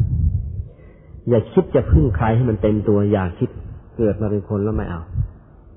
อาตมาเองได้ถือหลักอย่างนี้ตลอดมา ไม่ไม่ถึงชีวิตขาจะไปจริงๆ แล้วจะไม่เอ่ยปากจากใคร เมื่อถึงคราวจะเอ่ยปาก มีความจำเป็นร้อยอย่างมากจะขอแค่สิบเท่านั้น ไม่เอาเต็มจะกัดฟันไป จากรายนี้ไปรายโน้นแล้วก็ก็ก็ตามเรื่องแต่ว่า จะขอร้องใครแล้วก็ เดือดเนื้อเดือดเนื้อร้อนใจร้อยแล้วก็ ขอเพียงสิบขอเพียงห้าไอ้จังขอร้อยเนี่ยอย่าอย่าอย่าคิด อย่าไปทำไม่เอา ถ้าเขาปฏิเสธมาแล้วมันจะสะเทือนใจเอาเพราะฉะนั้นจะเอ่ยปากอะไรแล้ว กับใครแล้ว คิดให้ให้มั่นใจว่า เออ ถ้าเราเอ่ยปากแล้วต้องได้แน่ ถ้าไม่แน่ใจไม่เอ่ยปาก และถ้าจะเอ่ยขึ้นมาแล้วก็ เอ่ยขอในส่วนที่น้อยที่สุด ไม่ใช่มากที่สุดไม่ใช่ ในทำนองกลับกัน เมื่อถึงคราวจะช่วยใคร เมื่อถึงคราวจะช่วยใครจะสงเคราะห์ใคร ถ้าดูแล้วว่าเขาเป็นคนดีจริง อย่าไปลดของเขาให้หาทางเพิ่มมันกลับตลปัดกัน อย่าพยายามลดเขาให้หาทางเพิ่ม เมื่อเราสอบอยู่แล้วว่าญาติคนนี้เพื่อนคนนี้มันดีจริงเนี่ย อย่าคิดลดเขามีแต่คิดเพิ่มให้เพราะวิสัยของคนดีก็อย่างที่ว่าแหละไม่เอ่ยปากขอความช่วยเหลือใครให้มันเต็มที่ไม่เอา คนดีเป็นอย่างนั้น เพราะฉะนั้นเมื่อเขาเอ่ยขอมาเพียงเพียงห้าเพียงสิบเนี่ย เองงั้นงั้นสอบให้มันรู้เรื่องรู้ราวไปว่าเขาจะเอาไปทำอะไร ขาดตกบกพร่องไง แล้วเราอยู่ในสภาพที่ช่วยได้ ช่วยมันไปให้เต็มที่ นี่มันกลับตลปัดกัน เมื่อถึงคราวจะเอ่ยปากขอความช่วยเหลือใคร ขอในส่วนที่น้อยที่สุดเท่าที่จะเป็นไปได้ เอามินิมัมมา แต่ว่าเมื่อถึงคราวใครมาเอ่ยปากแล้ว พยายามให้แม็กซิมัมกลับไปให้ได้นะพยายามให้มากที่สุดเท่าที่จะเป็นไปได้ ถ้าอย่างนี้แล้วก็ เราจะยืนหยัดอยู่ในโลกนี้อย่างลอยตัว ไปถึงไหน อย่าว่าแต่มนุษย์ด้วยกันเกรงใจ อย่าว่าแต่ญาติเราเกรงใจ แม้เทวดาก็เกรงใจ ถ้าเขาตายไปแล้วจะเป็นไปเป็นเทวดายังต้องมาตามรักษาให้เราเลยเออมันเป็นอย่างนั้นแหละ เมื่อถึงคราวจะเอ่ยปาก ขอส่วนที่น้อยที่สุด เมื่อคราวจะช่วยเหลือ ให้ส่วนที่มากที่สุด อย่างนี้จึงจะใช้ได้ อย่างนี้เราก็เป็นญาติกันได้ ไม่งั้นยังเป็นญาติกันเลยนะ ที่นี่ การสงเคราะห์ญาตินอกจากการสงเคราะห์ด้วยด้วยสิ่งของอย่างที่ว่ามาทั้งหมดแล้วเนี่ยเดชทานปิยะวาจาอัตถจริยาสมานตตาแล้วเนี่ยยังมีอีกอันเขาเรียกว่า สงเคราะห์โดยธรรมสงเคราะห์โดยโดยธรรมเนี่ย ยิ่งสำคัญกว่าสงเคราะห์โดย เอ่อโดยโดยสิ่งของโดยทางโลกซะอีก สงเคราะห์โดยธรรมเป็นไงล่ะ เออ ญาติของเราคนนี้ ท่านประธานะดีแล้วอะไรก็พร้อมบริบูรณ์แล้ว แต่ว่ายังไม่ค่อยเข้าวัดเข้าวา ยังไม่ทำทานยังไม่รักษาศีลเอ้ามันไปแซะป้า ป้าวันนี้ไปทำบุญนี่นะป้าไม่ว่างเลย มันเมื่อยเมื่อยเนื้อเมื่อยตัวพอจะทำบุญทำทานแล้วป้าเมื่อยเนื้อเมื่อยตัวขึ้นมาเชื่อละเอานั่งจะไล่ป้า เดี๋ยวจะเอารถมารับนะไปกลับส่งถึงที่เลย มันก็มึนๆหัวไม่เป็นไรป้า กับข้าวทำไว้เรียบร้อยแล้ว ป้าเป็นคนประเคนก็พอเออไปก็ไปอ้าวไปอย่างดี พาป้ามาทำทานรักษาศีลเคยๆเข้านักเข้านักเข้าท่านก็เริ่มคุ้นกับวัด แล้วก็ท่านก็จะทำทานของท่านเองได้ในวันหลัง รักษาศีลเองในวันหลังสวดมนต์ภาวนาในวันหลัง เออ มันก็เป็นอย่างนี้ อย่างนี้เรียกว่า สงเคราะห์กันโดยธรรม เออเออ ไอหลานคนนี้ ไอ้น้องคนนี้ มันก็ลูกลุงลูกน้าเนี่ย อืม การงานมันก็ดีอะไร มันก็ดีแต่เสียอย่างเดียว ยังชอบเฮเฮฮาฮายังไม่คิดจะตั้งเนื้อตั้งตัว อยากกว่านั้นเลย ไอ้น้องเอ้ยมาภาษานี้มาบวชเถอะวะแหมยังไม่อยากเอ้ยมาเถอะบวชเถอะไปบวชที่วัดนั้นวัดนั้น เดี๋ยวพี่จะไปติดต่อให้ อุปชาองค์นั้นท่านดีอย่างนั้นอย่างนี้ เองบวชแล้วจะดีอย่างนั้นอย่างนี้ก็ ก็กล่อมก็กล่าวกันไป เอาท่านจับโกนหัวบวชจนได้อะเนี่ยเออ อย่างนี้สงเคราะห์กันโดยธรรมเรื่องเหล่านี้อาตมาเองได้ทำเป็นประจำเชียวเวลามีโอกาสกลับไปบ้านเดิมที่ต่างจังหวัด ก็ไม่ใช่อยากดังหรอก แต่ว่า เอาให้ก็ประกาศให้เขารู้กันทั่วๆว่าเออนี่กลับมาเยี่ยมบ้านแล้วนะ ให้คนนั้นไปตามป้าตามลุงตามน้าตามอามา ตามมาเต็มบ้านนะแล้วก็ถือโอกาสเทศให้ธรรมะเป็นทานไปนี่ก็ทำอยู่เลยรู้ว่าคุณน้าคุณอา คุณลุงคุณป้า คนนั้นเกิดทะเลาะกันอีกแล้ว เอา้าว่างๆเขาเป็นเท้ามารีวราชว่าความให้เออเอาเหมือนกันถึงคราว มันจะต้องสงเคราะห์จะต้องช่วยเหลือกัน ในแง่ในมุมไหนทำได้ก็ก็ทำทำมันไปเรื่อยๆ อาตมาทำมาอย่างนี้ตลอด ก็ปรากฏว่า นี่อาตมาเองเพิ่งกลับมาจากต่างจังหวัดเมื่อวานนี้โยมพ่อป่วยด้วยโรคชราแปดสิบสามแล้ว ไปถึงก็ไปเยี่ยม ก็ปรากฏว่า เออไอ้การที่ได้สงเคราะห์ญาติเอาไว้ตั้งแต่ไหนแต่ไรนี่ไม่ได้สูญเปล่าเลย ปรากฏว่าช่วงระยะที่อาตมาไม่อยู่ที่ป่าหน้าอาคนโน้นคนนี้ก็ช่วยมาเป็นภาระมันดูโยมพ่อให้ พักพวกเพื่อนฝูงที่เคยคบหากันมาตั้งแต่สมัยเป็นนักเรียน ปรากฏว่าเดี๋ยวนี้ก็ทำงานทำการเป็นหลักเป็นฐานไป บางคนก็เป็นคนมีหน้ามีตาอยู่ในจังหวัดนั้นบางคนก็ไม่ได้มีหน้ามีตาอะไรนัก แต่ว่าหน่วยงานมันพอดีพอดีใช่เช่น ภรรยาเขามาเป็นพยาบาลอยู่ที่โรงพยาบาลนั้นมั่ง ตัวเขาเองก็มาเป็นแพทย์มาเป็นผู้ช่วย มาเป็นเจ้าหน้าที่ในโรงพยาบาลทันทีที่โยมพ่อไปถึงที่โรงพยาบาลก็ คนนั้นนิดคนนี้หน่อยก็ช่วยช่วยไปเออ ก็เรียบร้อยดีหวานพืช เออ เช่นใดก็ได้ผล เช่นนั้น ใครเขาเดือดเนื้อร้อนใจมาก็ให้ความช่วยเหลือก็มาตลอดถึงคราวเข้าเรามาอยู่สัทางนี้ โยมพ่อเขาอยู่สัทางโน้นไม่ค่อยได้ไปมาหาสู่กัน งานการมันมากอย่างนี้ ก็ไอ้ความที่สงเคราะห์กันเอาไว้ ถึงคราวเขาก็ช่วยมาเป็นมือเป็นเท้า มาทำงานแทนได้ก็ เออ ก็ค่อยสบายใจไป ก็อาศัยพึ่งกันอย่างนี้แหละ อย่าว่าแต่พวกเรา ซึ่งเป็นคนธรรมดาธรรมดาเนี่ย จะต้องสงเคราะห์ซึ่งกันและกันเลย แม้แต่พระสัมมาสัมพุทธเจ้าของเรา เมื่อสมัยที่ยังทรงพระชนอยู่ ก็ก็สงเคราะห์ญาติอย่างเต็มที่จ้ะมีเรื่องเล่าว่า ครั้งหนึ่งในสมัยพุทธกาล กษัตริย์สองวง คือฝ่ายพระราชบิดาของพระองค์นั่นแหละ ฝ่ายกบิลพัทกับฝ่ายพระราชมารดาของพระองค์นั่นแหละ คือเทวทหารเนื่องจากสองเมืองนี้ทำนาด้วยกันทั้งคู่ ปรากฏว่า เกิดปีนั้นฝนค่อนข้างจะแรง การชนประทานไม่ค่อยดี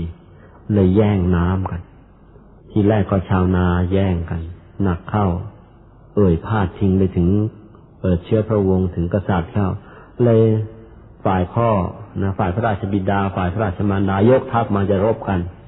พระพุทธเจ้าก็ต้องเสด็จไป เสด็จไปห้ามนะห้ามญาติไม่ให้ฆ่ากัน วิธีห้ามญาติของพระองค์พระองค์ก็พูดสั้นๆเออ ถามไปทางญาติทั้งสองฝ่ายแล้วว่า ระหว่างน้ำที่จะมาใช้ทำนาเนี่ย กับ วงกษัตริย์ของเราเนี่ย ไหนจะมีค่ากว่ากันญาติทั้งสองฝ่ายก็ตอบเป็นเสียงเดียวกันว่าเออ วงของเราสำคัญกว่าน้ำไอ้น้ำนั้นมันถึงมีชีวิตจิตใจท่านตระกูลวงตระกูลของเราทั้งเนี่ย เออเออมันสำคัญกว่านะพระพุทธเจ้าก็เลยตรัสเทศนาเลยเออ ในเมื่อคนของเราตระกูลของเราเนี่ยสำคัญกว่าเนี่ย แล้วเรื่องอะไรจะมาฆ่ากันในเรื่องน้ำอย่างนี้เล่า พระองค์ก็เทศนาไป แล้วญาติทั้งสองฝ่ายก็เดินเลิกลากันไป หันหน้ามาช่วยกันทำไร่ไถนาทำมาหากินกันไป ก็ เรียบร้อยดีทั้งทั้งทั้งทั้งสองฝ่ายนี่พระพุทธเจ้าก็ทำมาเหมือนกันแล้วมีอยู่ครั้งหนึ่ง กษัตริย์ทางอินเดียฝ่ายใต้ ยกทัพไป จะไปล้มราชวงศ์ของพระองค์ พระองค์ก็มาห้ามทัพถึง ถึงสองสาครั้งด้วยกันนะแต่ว่าไอ้บางอย่างมันไม่ไหวก็คือไม่ไหว คือพระองค์ไปห้ามทัพทางกษัตริย์ฝ่ายใต้เนี่ย ไม่ให้ไปยกทัพไปตีกบินลพัทแต่ว่าครั้งที่หนึ่งเขาก็เชื่อ ครั้งที่สองก็เชื่อเขาก็กลับไปอีกนะแต่ว่าพอพระองค์กลับแล้วเขายกทัพไปใหม่ พระองค์ก็ระลึกชาติไปดูในหนหลัง ปรากฏว่า กษัตริย์ฝ่ายใต้ กับเชื้อพระวงศ์ของพระองค์นะมีเวรมีกรรมต่อกันมามากจริง ๆ สุดที่ใครจะแก้ไขได้ คือพบในอดีต วงศากยะเนี่ยของพระองค์เนี่ย อาศัยอยู่ทางต้นน้ำส่วนกษัตริย์ฝ่ายใต้ที่ยกทัพมาเนี่ย เคยอาศัยอยู่ทางใต้น้ำเกิดมีการทะเลาะเบาแว้งกันขึ้น พวกฝ่ายเหนือน้ำเนี่ยได้เอายาพิษใส่ละลายลงมาในแม่น้ำก็พวกฝ่ายใต้กินเข้ามาจะตายหมดเลย ความที่เขาจองเวรจองกรรมกันมา เพราะฉะนั้นพระองค์ห้ามไปแล้วสองครั้งเขาก็เขาเกรงใจพระองค์หรอกแต่ว่าพอพระองค์เผลออ้าวเดี๋ยวยกทัพมาอีกแล้วพระองค์เห็นว่า เอ เวรกรรมมันจองกันหนักนักห้ามผมไม่อยู่ พอครั้งที่สามท่านก็พระองค์ก็เลยปล่อยไป ตกลงสากยะวงถูกฆ่าตายสักเกือบหมดเลยก็เอาละแต่อย่างน้อยที่สุด พระองค์ก็ได้ ได้ทำ ทำหน้าที่ของพระองค์สมบูรณ์แล้ว แต่ว่าไอ้เรื่องกรรมของคนเรา จองเวรจองกรรมกันมามากห้ามไม่ได้ ก็คือห้ามไม่ได้ ก็ปล่อยกันไปพระพุทธเจ้าบอกว่า การที่พระองค์สงเคราะห์ญาติอย่างนี้นะไม่ใช่ว่าเป็นเฉพาะในในปัจจุบันชาติที่เป็นพระพุทธเจ้าเท่านั้น แม้ในอดีตชาติที่พระองค์เคยเกิดมาสะสมบารมีที่เรียกเป็นพระโพธิสัตว์นะ ไม่ว่าชาติที่จะเกิดเป็นคนก็ตาม บางทีชาติที่เกิดจะพลัดจะผูเกิดเป็นสัตว์ก็ตาม ก็เคยสงเคราะห์ญาติมาตลอดเลย ไม่เคยขาด แล้วพระองค์ก็เคยเล่านิทานเอาไว้ เรื่องการสงเคราะห์ญาติในอดีตของพระองค์ นิทานนี้ฟังเผินๆดูแล้วไม่น่าเป็นไปได้ แต่ว่ามันก็เป็นไปได้แล้ว ลองฟังดูก็แล้วกัน ครั้งหนึ่งพระองค์เล่าว่าอย่างนี้ มีกษัตริย์องค์หนึ่งก็ เด็จประพาสไปตามชนบทนั่นแหละ แล้วก็รถนะไอราชรถที่ใช้สมัยนู้นรถม้าแหละรถม้าที่ใช้นั่นน่ะ ก็เป็นรถชั้นดีคือใช้หนังหุ้มข้างนอก ประดับประดาสวยใช่หนังสมัยโน้นมันไม่มีไม่มีหนังเทียม มีแต่หนังแท้ หนังวัวหนังควายหนังเสือหนังช้างนี่แหละหนังแท้พอกลับมาแล้ววันนั้นพอดีฝนตก ฝนตกไอ้ไอ้หนังที่หุ้มรถมันก็เปียกสิ พอมันเปียกเข้าไอ้กลิ่นตุตุมันก็ออก พอตกกลางคืนเท่านั้นแหละสุนัขที่อยู่ในวังมันก็มาแทะกัดหนังกิน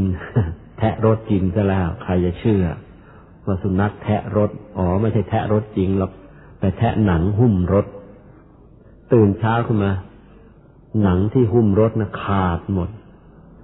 ไอ้หนังชนิดที่ประดับประดาเขียนลวดลายอย่างดีลงทองไว้อย่างดีขาดแล้วก็สัตว์เครื่องซักไซไล่เลียง ได้ความว่าได้ความตามที่เสนาบดีเพชรทูลมาว่านั่นแน่สุนัขที่อยู่ข้างนอกวังเนี่ยมันมุดท่อน้ำเข้ามา มากัดกินหนังหุ้มรถในขาดหมดประสาทเคืองก็เลยสั่งคน สั่งมหาดเล็กไป สุนัขที่มีอยู่ในเมืองนี่มีมากน้อยเท่าไรข้ามใช่หมด ไอ้จริง ๆแล้วนะ่ะ ไอ้สุนัขที่อยู่นอกวังนะมันไม่รู้เรื่องอะไรหรอกไอ้ที่กาดกินนั่นแหละไอ้สุนัขที่อยู่ในวังนั่นแหละแต่ว่าพระองค์ก็หูเบาไป ไปฟังอมาตฟังเสนาว่าอย่างนั้นก็สั่งข้ามสุนัขที่อยู่นอกวัง ชาตินั้นพระพุทธเจ้า เนื่องจากเวรในอดีตติดตามมา จับพลัดจับผูไปเกิดเป็นสุนัขเข้า ด้วยอำนาจกรรมอำนาจบาปทำให้พระองค์ที่ก่อไว้ในอดีตพระองค์เกิดเป็นสุนัข แต่ว่าบุญที่ทำไว้ไม่เสียหลาย แม้เกิดเป็นสุนัข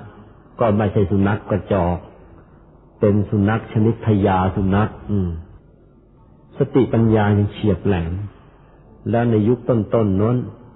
ก็มีอยู่อันหนึ่งบางทีพวกเราอ่านแล้ว อ่านถ้าใจปิฎกแล้วอาจจะไม่เข้าใจ ในยุคต้นๆนน้นแม้สัตว์เดรัจฉานก็เถอะ กิเลสยังไม่มากจนเกินไปนัก มันมีบางยุคบางช่วง แม้สัตว์เดรัจฉาน มันก็สามารถที่จะพูดภาษาคนได้มันพูดได้ใช่ไหมแต่รูปร่างมันเพี้ยนไปซะแล้วสุนัขทั้งหลายถูกฆ่าเข้าก็หนี หนีไปหาพญาสุนัข คือพระโพธิสัตว์ของเราเนี่ยซึ่งอาศัยอยู่ในป่าช้าใหญ่ ก็มาเล่าเรื่องให้ฟัง บอกช่วยทีเถอะ ไม่งั้นสุนัขทั้งเมืองนี่จะอยู่นอกวังนี่ตายหมด แต่ไอ้เจ้าตัวการทั้งหลายที่อยู่ในในวังไอ้น่ะฉันรอดไอ้ตัวร้ายน่ะรอด ไอ้ตัวดีจะตาย พระองค์ก็เกิดเมตตาญาติทั้งหลายของท่านไอ้ญาติทั้งหลายคืออะไร คือสุนัขทั้งหลายนั่นแหละเออ สุนัขญาติของเราจะต้องมาตายกันหมดเมืองเลยไม่ใช่เรื่องของตัว รับปากว่าจะช่วย ก็จะเข้าไปเจรจาความกับกษัตริย์ แต่ว่าขืนปุบปากเข้าไปตัวเองก็จะตายเหมือนกัน ก็ระลึกถึงเมตตาบารมีที่เคยทำข้ามภพข้ามชาตินะกำหนดนึกถึงบารมีสักทั้งสามสิบทัศนะที่ตัวทำครับที่พระองค์เคยทำข้ามภพข้ามชาติมา แล้วก็แผ่เมตตาไปทั้งคนทั้งกษัตริย์ แล้วก็เข้าวังไป ก็แปลกขณะที่เดินผ่านฝูงชนไป เดินผ่านหมู่ทหารหมู่ทหารวังเข้าไป ไม่มีใครคิดร้ายกับพญาสุนัขนี่เลย แม้แต่คนเดียวจนกระทั่งไปยืนต่อหน้ากษัตริย์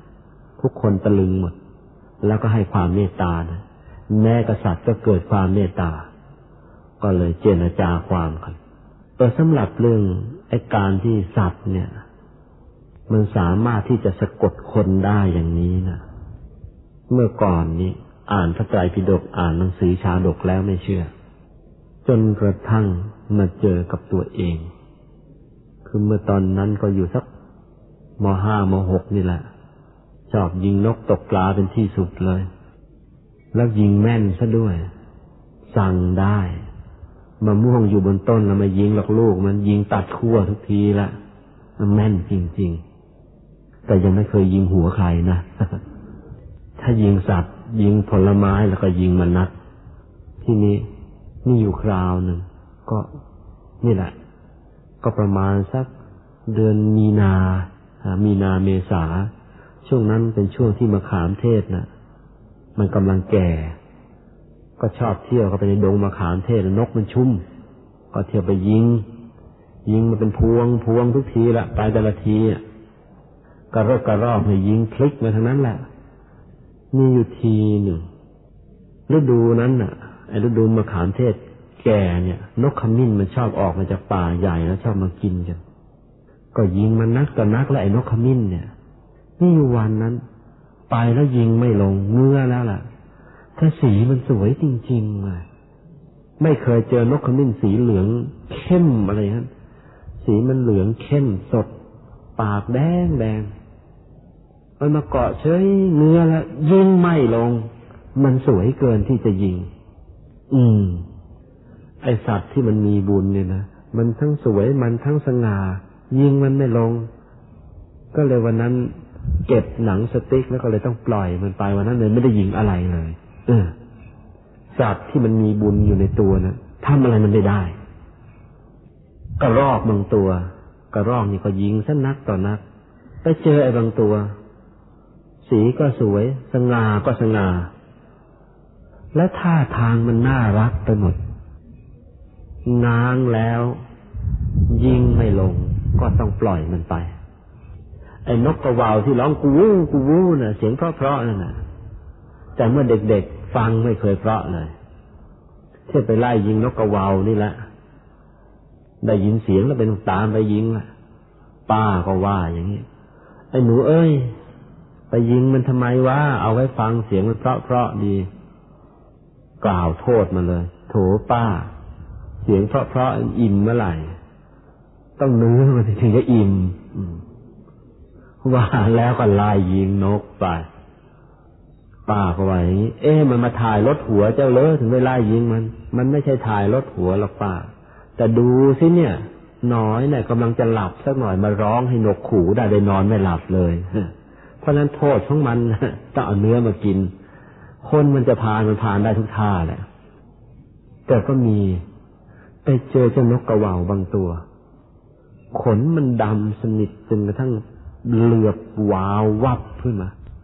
แล้วเสียงมันก็เพราะจริง ๆ เงื้อแล้วก็ยิงไม่ลงเหมือนกัน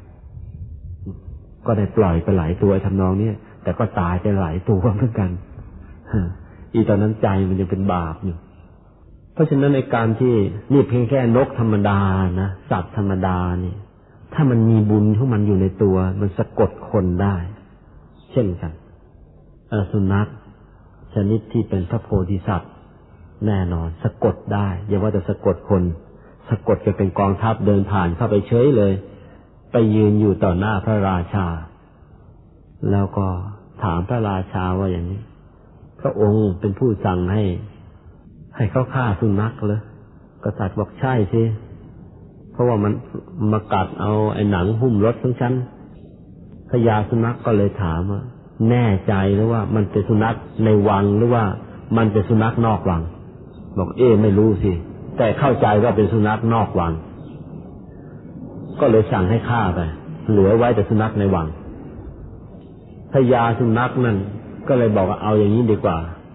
จริง ๆ แล้วเนี่ยสุนัขในวังนั่นแหละกัด ไม่เชื่อทดลองอย่างนี้ก็ได้ ให้เอาเปรียงมา เปรียงก็คือพวกน้ำมันเนยนี่เอง ให้ไปเอาเปรียงมา แล้วก็โครกหญ้าแพรกเขานี่ละโครกโครกโครกแล้วก็คั้นกับเปรียงเนี่ย มันจะมีลักษณะเป็นเมือกเมือกมันมันแล้วก็คลื่นไส้ถ้ากินเข้าไปแล้วก็ ก็เอาไอ้หญ้าแพรกโคลก คั้นกับเปรียงเนี่ยกับเนยใสเนี่ย แล้วก็กรอกปากสุนัขในวังเข้าไปพอกรอกเข้าไปนี่มันก็คลื่นไส้ก็อาเจียนออกมา หนังหุ้มรถแล้วออกมาเป็นแผ่นแผ่น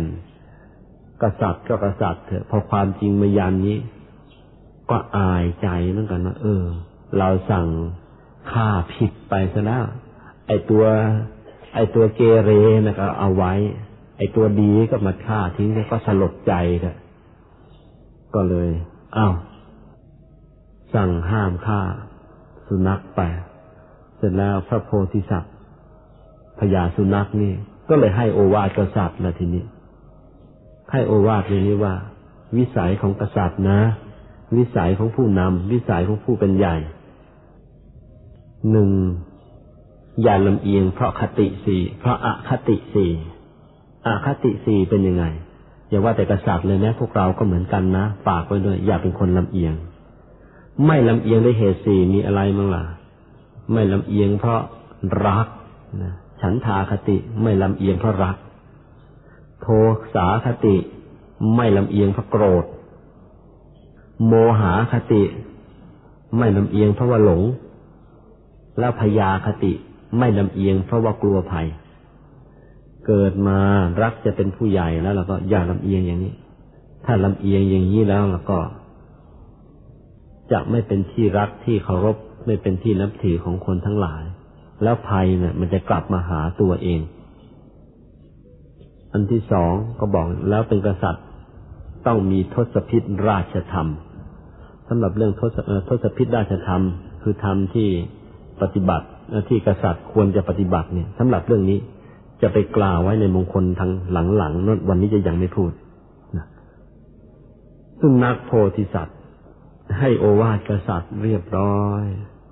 กษัตริย์ขอบคุณนะขอบคุณพญาสุนัข ตั้งพญาสุนัขไว้ในฐานะเป็นพระสหายเป็นหมาก็เป็นสหายกับกษัตริย์ได้เหมือนกัน ถ้าหมาตัวนั้นเป็นหมามีบุญพอ ฟังแล้วเรื่องนี้เอาละ คติธรรมนะเราได้ แต่ว่าเอโดยทางปฏิบัติมันจะเป็นไปได้เลยหมานี่ มาให้โอวาทคน เออคนให้โอวาทหมาสอนหมานั้นมีทาง แต่หมามาให้โอวาทคนเนี่ยมันไม่น่าเชื่อ แต่ว่าได้สอบสาวเราเรื่องอย่างนี้แล้วจากครูบาอาจารย์ ในที่สุดก็พบว่าอย่างนี้ แล้วก็อยากจะฝากไว้กับพวกเราด้วย คนเราเนี่ยนะ มันมันมีดีมีชั่วได้ ในชีวิตของเราเนี่ยแม้แต่พวกเราเอง วันนี้มาวัดเนี่ยตั้งใจฟังธรรมเนี่ยนะทานก็ทานก็ทำศีลก็รักษา สมาธิก็นั่ง เทศก็ตั้งใจจดไปเชื่อแต่ว่าถามว่ากิเลสหมดแล้วยังยังมาพูดเลยหน้ายังหงิกหงิกได้เหมือนกัน ขัดใจขึ้นมาเมื่อไหร่หน้า มันก็หงิกได้เหมือนกัน เพียงแต่ว่ามันดีกว่าเมื่อก่อนนี้ บัญญัติมันยังได้เยอะแล้ว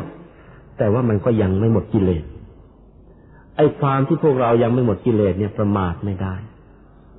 พระพุทธเจ้าของเราสมัยที่ยังเป็นโพธิสัตว์ยังบำเพ็ญบารมีอยู่ บางครั้งพระองค์ก็ประมาทเหมือนกัน คือบางช่วงทั้งๆทที่ตั้งใจทำความดีนะแต่ว่าบางครั้งมันไปเกิดขัดอกขัดใจอะไรขึ้นมา ไปทำความร้ายก็มีเหมือนกัน อ่า ไปทำความร้ายเข้ามีเหมือนกัน เพราะฉะนั้น เวลาใกล้ตายในชาตินั้นๆน่ะ เวลาใกล้ตายเนี่ย ใจมันไปประวัติ นึกถึงไอ้ความไม่ดีที่ตัวทำไว้ ใจมันเลยเศร้าหมองที่เคยฆ่าใครเขาเอาไว้ เคยใส่ความใครเขาไว้มั่งด้วยฤทธิอิจฉาฤทธิ์อะไรก็ตามละพอใกล้ตาย ทั้งๆทที่เคยทำความดีไว้เยอะแยะนะแต่ว่า เออใจมันเกิดไปประวัตินึกถึงไอ้ความชั่วเขา บาปมันก็เลยหุ้มใจ ท่านก็เลย พอละโลกไปแล้ว แทนที่จะไปเป็นเทวเดิงเทวดาปลาหรอก ไปตกนรกแค่ก็เคยเหมือนกัน ไปเกิดเป็นสัตว์ดิรฉานเสียก็เคย มันเป็นอย่างนี้ เวลาตายเนี่ย กายเนื้อเนี่ย นะกายเนื้อมันก็จะพรากกับกายมนุษย์ละเอียด หรือว่าใจของเราเนี่ยพอมันพรากออกจากกันนะพอขาดชัดมันก็ตาย ไอ้กายเนื้อก็ตายนอนแอ่งแมงอยู่เขาก็ไปเผาไปฝังก็แล้วแต่นะนี่ไอ้กายละเอียดเนี่ย มันจะไปแสวงหาที่เกิดต่อไป ไอ้กายละเอียดตอนนั้นนะมันเป็นนึกไอ้ถึงเรื่องเศร้าหมองใจมันก็เลยเศร้าหมองพอใจมันเอใจมันเศร้าหมองปั๊บเวลามันไปแสวงหาที่เกิดนะไอ้กำลังใจมันต่ำมันตกลงไป ไม่ตกไประดับไหน ไปตกระดับเดียวกับเอ่อพวก สัตว์นรกก็ไปเกิดเป็นสัตว์นรกไปถ้านไปตกระดับเดียวกับสัตว์เดรัจฉาน ก็เข้าไปสู่คันของสัตว์เดรัจฉาน พอคลอดมาปั๊บก็ได้เล่นรูปร่างเป็นสุนัขหมดเป็นเสือช้างกวางเก้งมดนะไอ้ใจเนี่ย ก็ยังมีคุณธรรมเดิมติดอยู่ แต่ตอนนั้นพอดีใจมันเป็นบาปเลยสังขารเลยไอ้ไอ้ขันห้าที่มันเป็นบาปมันก็เลยหุ้ม หุ้มในที่นี้มันก็ออกลักษณะเหมือนอย่างก็เป็นเครื่องพันธนาการของท่านนั่นเอง หุ้มกายกายมนุษย์ละเอียดเอาไว้กายมนุษย์ละเอียดมันก็เป็นอย่างเดิมแต่มันหมองไปหน่อย แล้วก็เลยได้ไดกายหยาบเนี่ย แทนที่จะเป็นกายคนมันกลายเป็นสัตว์เดรัจฉาน มันก็เลยถูกหุ้ม ความรู้สึกนึกคิดเนี่ยมันยังเป็นคนอยู่ก็จริง แต่ว่ากายมันเป็นสัตว์ใช่เสียท่าไป เพราะฉะนั้นพวกเราเนี่ยก็ประมาทไม่ได้ แม้ตั้งใจมาวัดมาวาเป็นประจำนี่ก็ตามเถอะ แต่พยายามนะ ไอ้นิสัยไม่ดีไอ้อารมณ์ร้ายๆทั้งหลายแหล่เนี่ย พยายามกำจัดให้มันออกไปเรื่อยๆอย่าให้มันค้างอยู่ในใจ เดี๋ยวใกล้ตายไปโกรธใครเข้าคนหนึ่งเสร็จ ไปเกิดเป็นเสือซะฉิบอืม มันจะพลาดไปทีนี้พระพุทธเจ้า พระโพธิตอนสมัยเป็นโพธิสัตว์บางบางชาติเนี่ยใจมันตกพอเกิดปั๊บเป็นสัตว์เดรัจฉาน แต่ว่าความรู้สึกนึกคิดเนี่ย มันยังบริบูรณ์ดีอยู่ เพราะฉะนั้นก็เลยเป็นสัตว์ที่ เออ มีปัญญาฉลาดเฉลียว ฉลาดพอที่จะไปสอนธรรมะกษัตริย์นั่นแหละ อันนี้เป็นเรื่องยกเว้นเลย จะเกิดเฉพาะโพธิสัตว์เท่านั้น ไม่ใช่เกิดกษัตริย์ทั่วไปบุญเก่าของท่านทำมามาก ถ้าไอ้อย่างเราน่ะเลยถ้าปุ๊บไปอย่างนั้นระยาเลย ไอ้เรื่องจะพูด เกิดเป็นหมาแล้วพูดภาษาคนได้อย่าพูดเลย ถ้าถ้าพลาดไปเกิดเป็นหมาแล้วก็อย่าคิดแล้วว่าจะพูดภาษาคนได้นะไอ้นั่นมันฝันกลางวันซะแล้วเออทีนี้พวกพวกเอ่อพระโพธิสัตว์เนี่ยที่พลาดไปมาถูกขันห้าที่เป็นสัตว์ครอบงำอย่างนี้นะมันก็เลยมีฤทธิ์มีเอ่อมีอำนาจต่างกว่าสัตว์ทั้งหลาย บางครั้งเกิดเป็นสุนัข บางครั้งเกิดเป็นเสือช้างกวางเก้งอะไร แต่จะเกิดเป็นสัตว์อะไรก็ตาม สิ่งหนึ่งที่ติดเป็นประจำเป็นนิสัยเป็นสันดานเลยคือ มีนิสัยใฝ่ธรรมแล้วก็ชอบสอนธรรมแม้แต่เป็นสุนัขก็ยังไปสอนธรรมะให้กับกษัตริย์เลยแล้วจากสืบสาวเรื่องนี้เองก็มีเรื่องฝากมาให้พวกเราอีกเรื่องหนึ่งคือพวกเเรื่องเรื่องช้างเผือกนะเท่าที่ค้นดูทั้งโดยด้านการปฏิบัติธรรม ทั้งโดยด้านตำรับตำรา มันยืนยันกัน พวกช้างเผือกจริง ๆ แล้วเนี่ย มันไม่เหมือนช้างเผือกในปัจจุบันกันเนี่ยเขาเผือกจริง ๆ สีเนี่ยมันขาวไปเลย แล้วก็ร่างกายก็แข็งแรงสมบูรณ์จริง ๆ พวกนี้พวกช้างที่เผือกจริง ๆ อย่างเนี้ยคือพวกไหน แท้ที่จริงก็พวกโพธิสัตว์นี่เอง พวกที่ตั้งใจบำเพ็ญบารมีจะเป็นพุทธเจ้าเบื้องหน้าแล้วแต่มาพลาดอย่างที่ว่าเนี่ยแม้ทำความดีมาเยอะแล้วแย่แล้วแต่ว่าบางทีมันก็ใกล้ๆจะตายเนี่ย ไอ้กรรมเก่าๆที่ไม่ดีที่ไปพลาดเอาไว้เนี่ย มันตามมาทันเข้า ก็เลยเป็นนึกถึงเรื่องบาปใจมันหมองปุ๊บเลยเกิดเป็นสัตว์ แต่ถึงเป็นสัตว์ก็เป็นสัตว์พิเศษเนี่ยอย่างเป็นพญาสุนัขเป็นพญานก นกยูงเป็นนกยุงก็ขนเป็นทองทั้งตัวเลยอย่างนี้ เป็นช้างช้างเผือก ปรากฏว่าในบันทึกในพระไตรปิฎกบอกไว้เลยบอกช้างเผือกเนี่ยอย่าว่าแต่ตัวของมันเลย มีอยู่คราวหนึ่ง กษัตริย์เมืองหนึ่งก่อนหลังจากทำสงครามเสร็จเรียบร้อยแล้วก็เอาช้างศึกของตัวเองเนี่ย ไปอาบน้ำในแม่น้ำขณะพวกน้ำพวกช้างเป็นกองเป็นกองร้อยกองพลกองทัพอยู่เนี่ย ลงไปเล่นน้ำอยู่เนี่ย เล่นน้ำอยู่ดีๆ มีขี้ช้างมันลอยมาจากเหนือน้ำไอ้ขี้ช้างนี่พอเข้ามาใกล้ในรัศมีที่ช้างพวกนั้นกำลังเล่นอยู่เท่านั้นแหละไอ้ช้างพวกนั้นแตกคือวิ่งขึ้นฝั่งร้องแปลนแปลนตะเลิดเปิดเปิงหมด เอาไม่อยู่เลย ช้างเป็นกองทัพ เจอขี้เข้ากองเดียวแหละ วิ่งหนีกันตะเลิดเปิดเปิงหมด ปรากฏว่า ไอ้ขี้ช้างที่ลอยน้ำมานะ่ะ คือขี้ช้างเผือก เออ ขี้ช้างเผือก กลิ่นมันก็แค่กลิ่นขี้เท่านั้นแหละ ช้างดีๆในกองทัพเห็นหมด เพราะฉะนั้นกษัตริย์ในสมัยโบราณเขาศึกษาเรื่องนี้เขารู้ เขาจึงอยากจะได้ช้างเผือกนี่เอาไว้ใช้ เพราะว่าแค่ได้มันมาน่ะ มันขี้กองเดียวก็ชนะข้าศึกก็เป็นกองทัพแล้ว โบราณเขาจะเข้าใจหลัก จะหาช้างไว้ไว้เป็นคู่บ้านคู่เมืองก็หาช้างเผือกไอช้างลักษณะดีๆ ม้าที่ลักษณะดีๆเขาก็หาที่เรียกว่าม้าอาชาในธรรมดาม้าทั่ว ๆ ไปเนี่ย เห็นเสือมันก็กลัวแล้ว ยิ่งถ้าเจอราชสีแล้วก็นอนราชสีกินเท่านั้นแหละ แต่ว่ามีม้าอยู่ประเภทหนึ่งเขาเรียกว่าม้าอาชาในไอ้เจ้าพวกนี้มันไม่กลัวหรอกเสือ มันไม่กลัวราชสี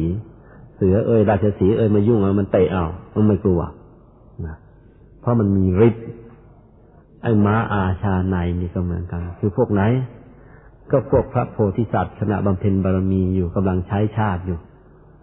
ช่วงเนี้ยบังเกิดเป็นม้าก็เป็นม้าพิเศษ เป็นม้าอาชาในถ้าใครได้ไป เป็นม้าชั้นเยี่ยมเลย ได้มาสักตัวก็ลบศึกถึงไหนก็ชนะถึงนั่น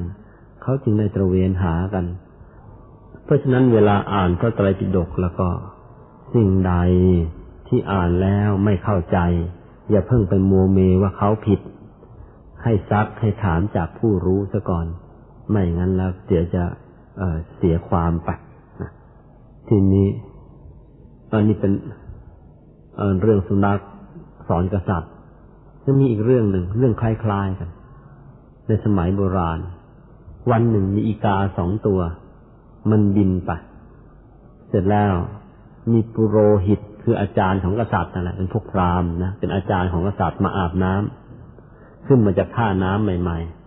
ๆ อีกาตัวหนึ่งมันก็ขนองบอกเอ๊ะจำได้นี่ปุโรหิตเนี่ยอาจารย์ของกษัตริย์ อาจารย์ของกษัตริย์คนนี้แหละปากมันดีนัก เดี๋ยวจะทำอะไรให้ดูอาจจะทำอะไรให้ดูทำไง บินปลื้ใกล้เข้าไปแล้วก็ถ่ายรถหัวท่านนี่อาจจะปุโรหิตมันก็เลยเครื่องแต่ยังทำอะไรอีกาไม่ได้ก็ผูกใจเจ็บไม่งั้นเราเอาถนาวันหนึ่งได้ทีเมื่อไรจะทำให้แสบเชียแล้ววันนั้นก็มาถึงเข้าจนได้ เรื่องมีอยู่ว่า วันนั้นน่ะ มีผู้หญิงแก่คนหนึ่งจะเอามะพร้าวตากเอาไว้ เอามะพร้าวเอาข้าวฟ่างตากเอาไว้แพะมันมาแอบกินแกเห็นเจ้าแกเครื่องแกเลยคว้าดุ้นฟืนในเตาน่ะตีแพะไอ้ดุ้นฟืนในเตายังติดอยู่นะตีแพะไปไฟมันเลยไหม้ขนแพะเอาละสิไอ้แพะตัวนั้นไฟไหม้เขาวิ่งไปวิ่งเข้าไปในโรงช้าง เอาสีข้างไปถูกับไอ้ไอ้หญ้าที่เขา เอาเอาหญ้าที่เขามุงโรงช้างเนี่ยนะไฟเลยไหม้โรงช้าง แล้วก็ไหม้ช้างเป็นแผลเวอะหวะกันไปหมดแพทย์หลวงมารักษาแผลช้างรักษาเท่าไหร่เท่าไหร่ไม่หาย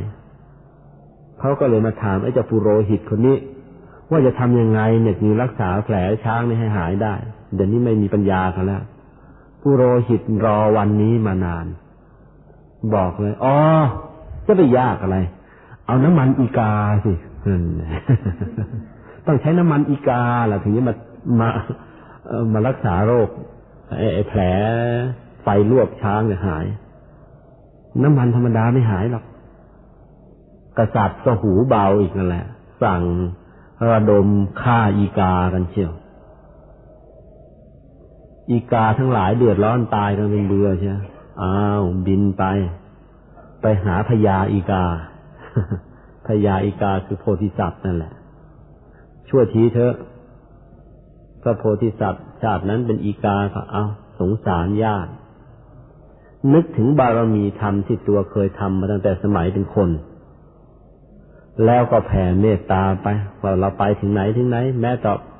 แหวกเข้าไปในท่ามกลางทหาร แหวกเข้าไปท่ามกลางกองทัพไปอยู่ถึงต่อหน้ากษัตริย์ ก็ให้ทุกคนเนี่ย ทั้งรักทั้งเกรงใจให้สงสารรักใคร่เกรงกลัวไปในตัวเสร็จเชียวปราดเข้าไปไปถึงเกาะอยู่ต่อหน้าบัลลังก์กษัตริย์เลยเพื่อบอกว่านี่ พระองค์ทำผิดแล้วนะ พระองค์นี่หูเบาแล้วนะ เพราะจริง ๆ แล้วอีกาเนี่ย ไม่มีน้ำมันหรอก อีกานี่ไม่มีน้ำมันนะ เห็นตัวโตๆอย่างนั้นเถอะ อันนี้ขอยืนยัน เพราะว่าเคยกินเนื้ออีกามาแล้ว เมื่อเด็กๆมันจนไปหน่อยตามธรรมดาอีกาเนี่ย กับชาวไร่ชาวนาไม่ถูกกัน ปลูกข้าวโพดมันก็ลงกินข้าวโพด ปลูกข้าวฟ่าง มันก็ลงกินข้าวฟ่าง เลี้ยงไก่เสือเดียวเดียว โฉบแวบคว้าลูกไก่ไปร้องเจี๊ยบเจี๊ยบอยู่บนยอดมะพร้าวเนี่ยกินฉิดเพราะฉะนั้นไม่ถูกกัน ตั้งแต่เล็กมานะอาตมากับอีกาก็ไม่ถูกกัน ยิ่งกินมันก็เลยเยอะเชียว ปรากฏว่าอีกานี่ก็ไม่มีน้ำมันะเนื้อมันดำดำนะเพราะฉะนั้นเขาจึงว่าแหมใจใจก็ดำเหมือนอย่างอีกา เออเนื้ออีกาเนี่ยดำแล้วไม่ค่อยมีมัน เจียวให้ตายเดี๋ยวไม่มีน้ำมันหรอกทำมากับมือเลยมันไม่มีน้ำมัน ที่นี่พวกอีกาเนี่ย พรามพวกเจ้าเจ้าปุโรหิตนั่นก็ให้ไปจับมาฆ่าเท่าไหร่เท่าไหร่เนี่ย มันแล้วมันก็ไม่มีน้ำมัน พูดง่ายๆปุโรหิตมันรู้อีกาเนี่ยไม่มีน้ำมัน ถ้าจะเอาน้ำมันให้ได้นี่หมายความว่า จะได้น้ำมันอีกาสักหยดนี่ต้องฆ่าอีกาหมดเมืองนั่นแหละ ใจน่ะจะผลาญอีกาให้หมดเมือง เพื่อไปโดนขี้รถหัวมาครั้งหนึ่งดูมันผูกโกรธกันขนาดนี้ ที่นี้ อีกาโพธิสัตว์นะพญาอีกาเรากันเนี่ย มันเป็นอย่างนี้ อีกาตามธรรมดาแล้ว ไม่มีน้ำมัน สาเหตุที่ไม่มีน้ำมัน อันนี้เป็นข้อหน้าคิดนะอีกาบอกว่าอย่างนี้พญาอีกาบอกว่าอย่างนี้ สาเหตุที่ไม่มีน้ำมันนะเพราะว่าอันที่หนึ่งธรรมดาอีกาเป็นสัตว์ที่มีจิตสะดุ้งหวั่นไหวอยู่ตลอดเวลาผวาอยู่ตลอดเวลาใช่ไม่อยู่ เป็นสัตว์ผวา เป็นสัตว์ขี้ระแวงผวาอยู่ตลอดเวลา เพราะฉะนั้นไม่มีน้ำมัน แล้วก็อันที่สองตามธรรมดาแล้วมนุษย์คอยเบียดเบียนมันอยู่เป็นนิด เพราะว่าอาหารที่มันอีกามันกินน่ะมันมักจะเป็นพืชพันธุ์ธัญญาอาหารที่ชาวบ้านเขาปลูก มันกินเละเทะเลย ความจริงอาตมาก็ไม่ใช่คนใจไม้ใส่ระกรรมอะไรหนักหรอกนะ เมื่อสมัยที่ยังเป็นเด็กอยู่นะ ซึ่งเป็นอย่างนี้ เราปลูกข้าวโพดเนี่ย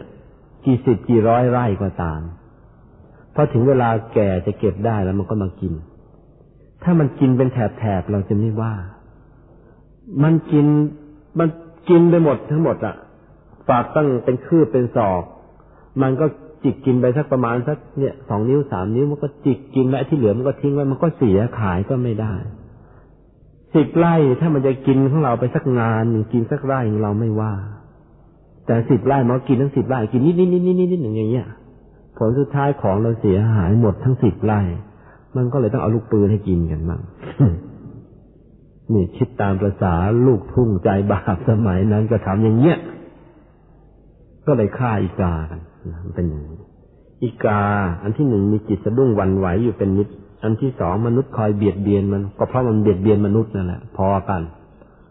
มันก็เลยต้องสะดุ้งผวาอยู่ตลอดชีวิตเลยไม่มีน้ำมันนะก็มีข้อคิดอยู่อันหนึ่งนะบางคนนะเอ๊ะก็กินข้าวกินปลาได้แต่ผอมทั้งกระชาติ ไปทายาพยาธิแล้ว เอ๊ะมันก็ไม่มีพยาธิตัวแต่ตัวตื่นตัวอะไรไม่มีแต่มันผอมอยู่ทั้งกระปี ก็ให้สำรวจตัวเองซะก่อนว่า เราเป็นหรือเปล่า เป็นคนมักมากเอ่อระแวงมากหรือเปล่า ถ้าระแวงมากเป็นอีกาก็อ๋อมันก็เป็นสาเหตุที่เราให้ผอมทำกินเท่าไหร่เท่าไหร่ไม่ไม่อ้วนกับเขาสักทีนะก็ตัดนิสัย แก้นิสัยความเป็นคนที่ระแวงซะนะบางทีจะได้มีเนื้อมีหนังแล้วเข้ามาแต่ว่ามีมากๆนี้ก็ไม่ค่อยดีเหมือนกันนะ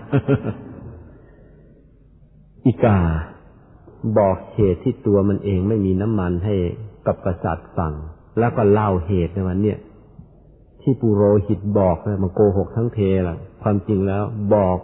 ให้ฆ่าอีกาเนี่ย เพราะมีความพยาบาทที่อีกาเคยไปขี่รถหัวเขาไว้ญาติของเราเคยไปขี่รถหัวเอาไว้ เลยผูกโกรธ แล้วผูกโกรธไปผูกกันตัวตัวไป ผูกโกรธหมดโคตรเลย นี่จะทำให้โคตรอีกาเราตายหมดอีงวดนี้เอง เสร็จแล้วก็พระราชาก็เลยชักกับปุโรหิต ปุโรหิตก็เลยบอกจริงพระยาคาอีกาเป็นขี้รถหัวเลยคิดจะฆ่าให้หมดเมืองพระราชาได้ฟังแล้วก็อ้าวก็ต้องขอโทษกันแล้วว่าก็ตัวเองก็ผิดที่ไปหูเบา แล้วพญาอีกาพระโพธิสัตว์ก็เทศให้โอวาทก็ทำนองคล้ายๆกับ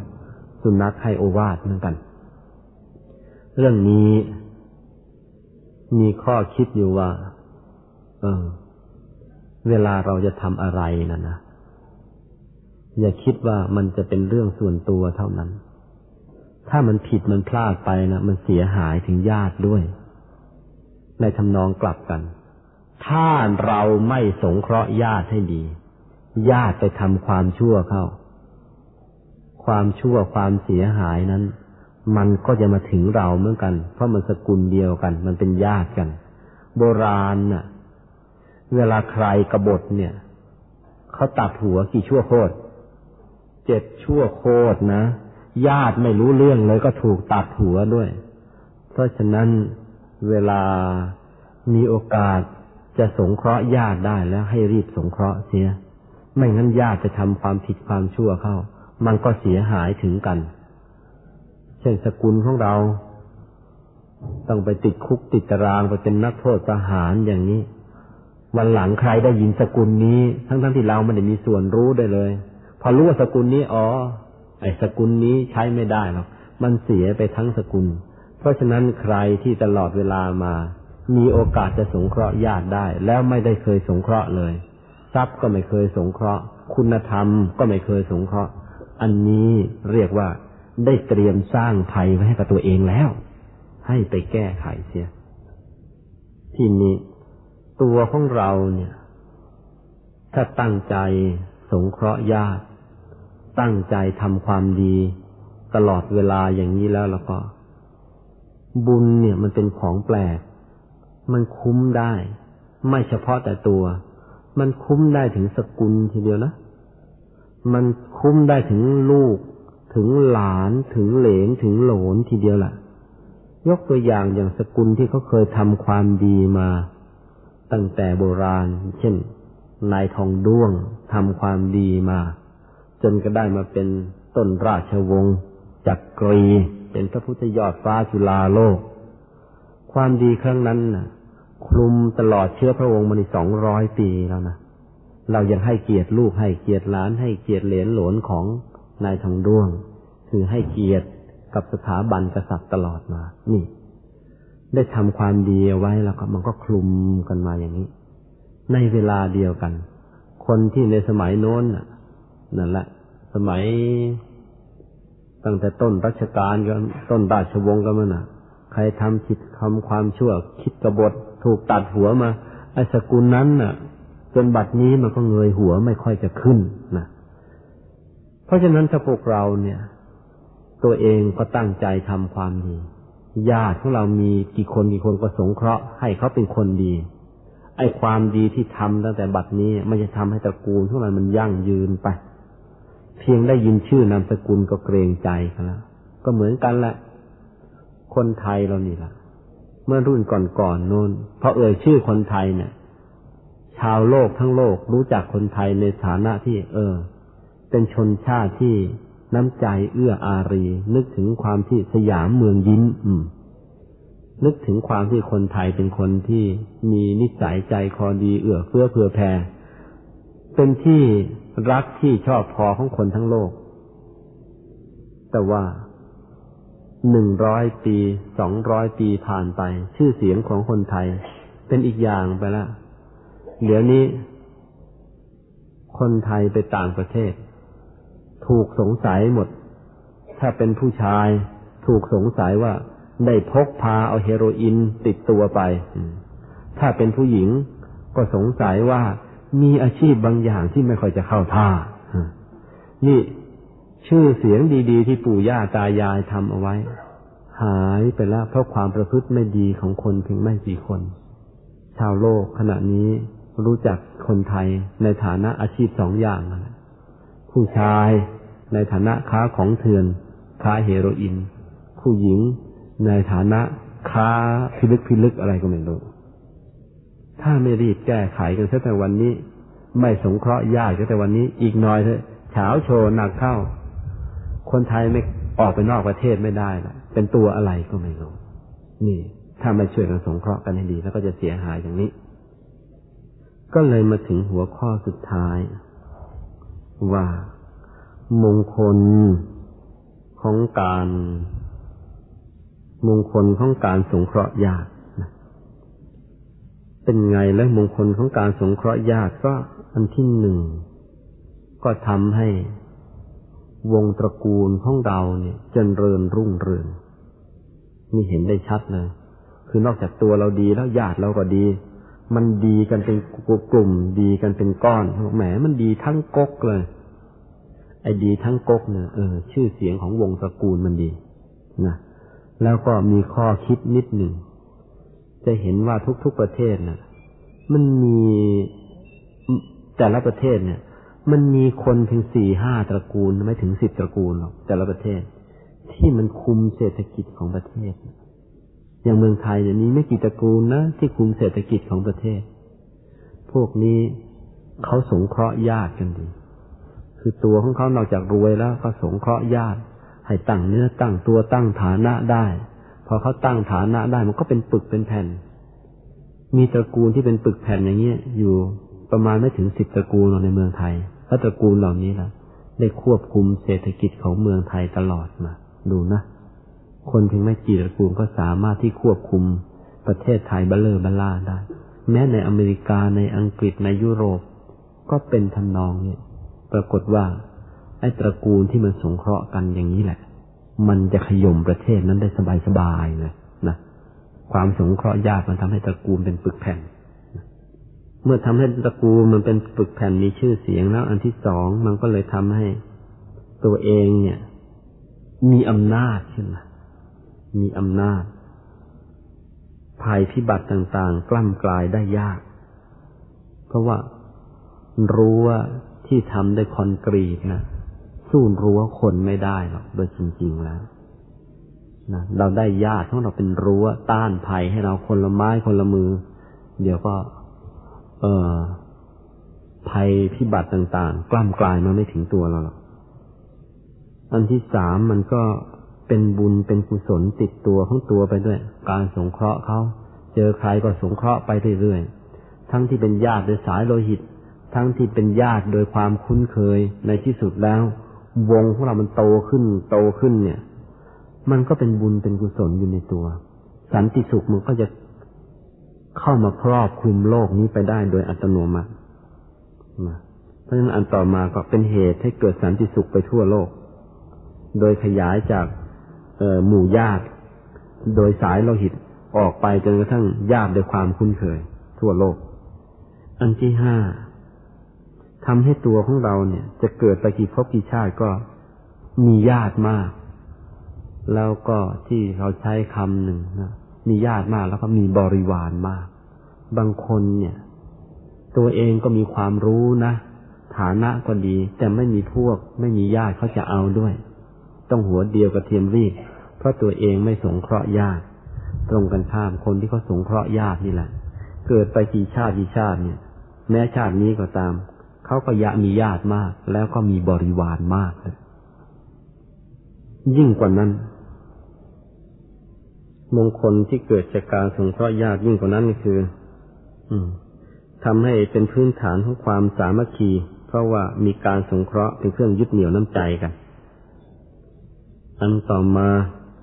ก็ทำให้เกิดความเคารพ ความความเคารพซึ่งกันและกัน ใน วงกว้างขวางขึ้นทำให้เกิดความจงรักภักดีต่อกันทำให้เกิดประเพณีอันดีงามหรือตัวอย่างอันดีงามตกทอดไปถึงลูกหลาน แล้วก็ทำให้เป็นเบื้องต้นของการสู่สุขติ เพราะว่าพอมันมีความรู้สึกว่า พอเราสงเคราะห์ญาติไปมากเข้า ทั้งญาติโดยสายโลหิต ทั้งญาติโดยความคุ้นเคยเนี่ย พอมากเข้ามากเข้าเนี่ยมันจะมีความรู้สึกว่าคนทั้งโลกเนี่ย มันเป็นญาติของเรา เพราะฉะนั้น ไอ้คำว่าคำว่าโทสะคำว่าความพยาบาทเนี่ย กิเลสเนี่ย มันจะละลายหายไปเองโดยอัตโนมัติ มันแต่มันจะมีแต่เมตตากรุณาเนี่ยเข้ามาแทนที่ ซึ่งมันเป็นเบื้องต้นของสวรรค์ เบื้องต้นของนิพพาน อันต่อมาก็ทำให้เราเป็นคนที่ไม่มีเวรไม่มีภัยนะเกิดไปอีกกี่ภพกี่ชาติเบื้องหน้า ก็จะเป็นคนที่มากด้วยเมตตา แล้วอันสุดท้ายเป็นปัจจัยให้บรรลุมรรคผลนิพพาน ตกลงเป็นอันว่าสำหรับมงคลเรื่องการสงเคราะห์ญาติเนี่ย วันนี้ก็คงจบเพียงแค่นี้ หัวข้อธรรมะในเรื่องการสงเคราะห์ญาติเนี่ยไม่มาก แต่ว่าการสงเคราะห์ญาติให้พอเหมาะพอดีเนี่ย เป็นเรื่องที่ทำได้ยาก เป็นเรื่องที่ต้องฝึก ยิ่งเราเป็นผู้ใหญ่ขึ้นมาทุกวันเนี่ย ญาติเราจะยิ่งมาก ใครมีปัญหาข้อข้องใจอะไรจะถามก็เชิญนะทั้งเรื่องที่เทศวันนี้ ครั้งของเก่าที่ค้างค้างไม่ได้เปิดโอกาสให้พวกเราถามมาหลายเวลาแล้ว ใครมีข้อข้องใจอะไรเชิญเลยคำถามแรก ยุคนี้มีพระโพธิสัตว์มาสร้างเออมาสร้างบารมีบ้างไหมครับ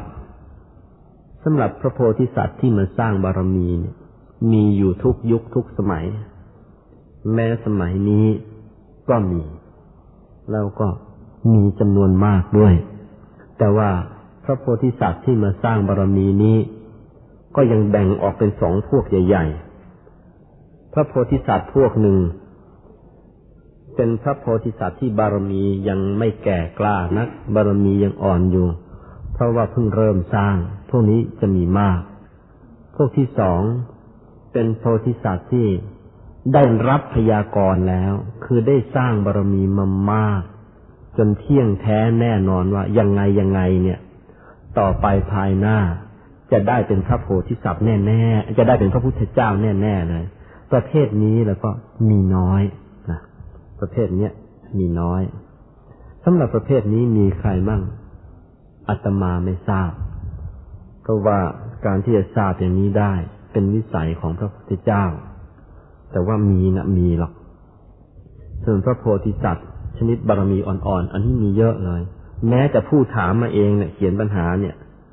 ถ้าตั้งใจว่าต่อไปนี้เราจะขอเป็นพระพุทธเจ้าเขาสักองค์นะเถอะ จะได้รื้อสัตว์ขนสัตว์ให้มันหมดกิเลสหมดทุกข์กันเสียทีให้มันหมดหมดไปช่วยกันคนละไม้คนละมือเงี้ยแม้แต่ผู้นั้นก็กลายเป็นพระโพธิสัตว์ทันทีเหมือนกัน แต่ว่าจะได้ไปเป็นพุทธเจ้าจริง ๆ หรือไม่นั้นแล้วแต่ พระโพธิสัตว์พวกแรกที่บารมีอ่อนๆอย่างนี้มีมาก ส่วนพวกที่มีบารมีแก่ๆคือทำความดีมาเกินครึ่งแล้วพวกนี้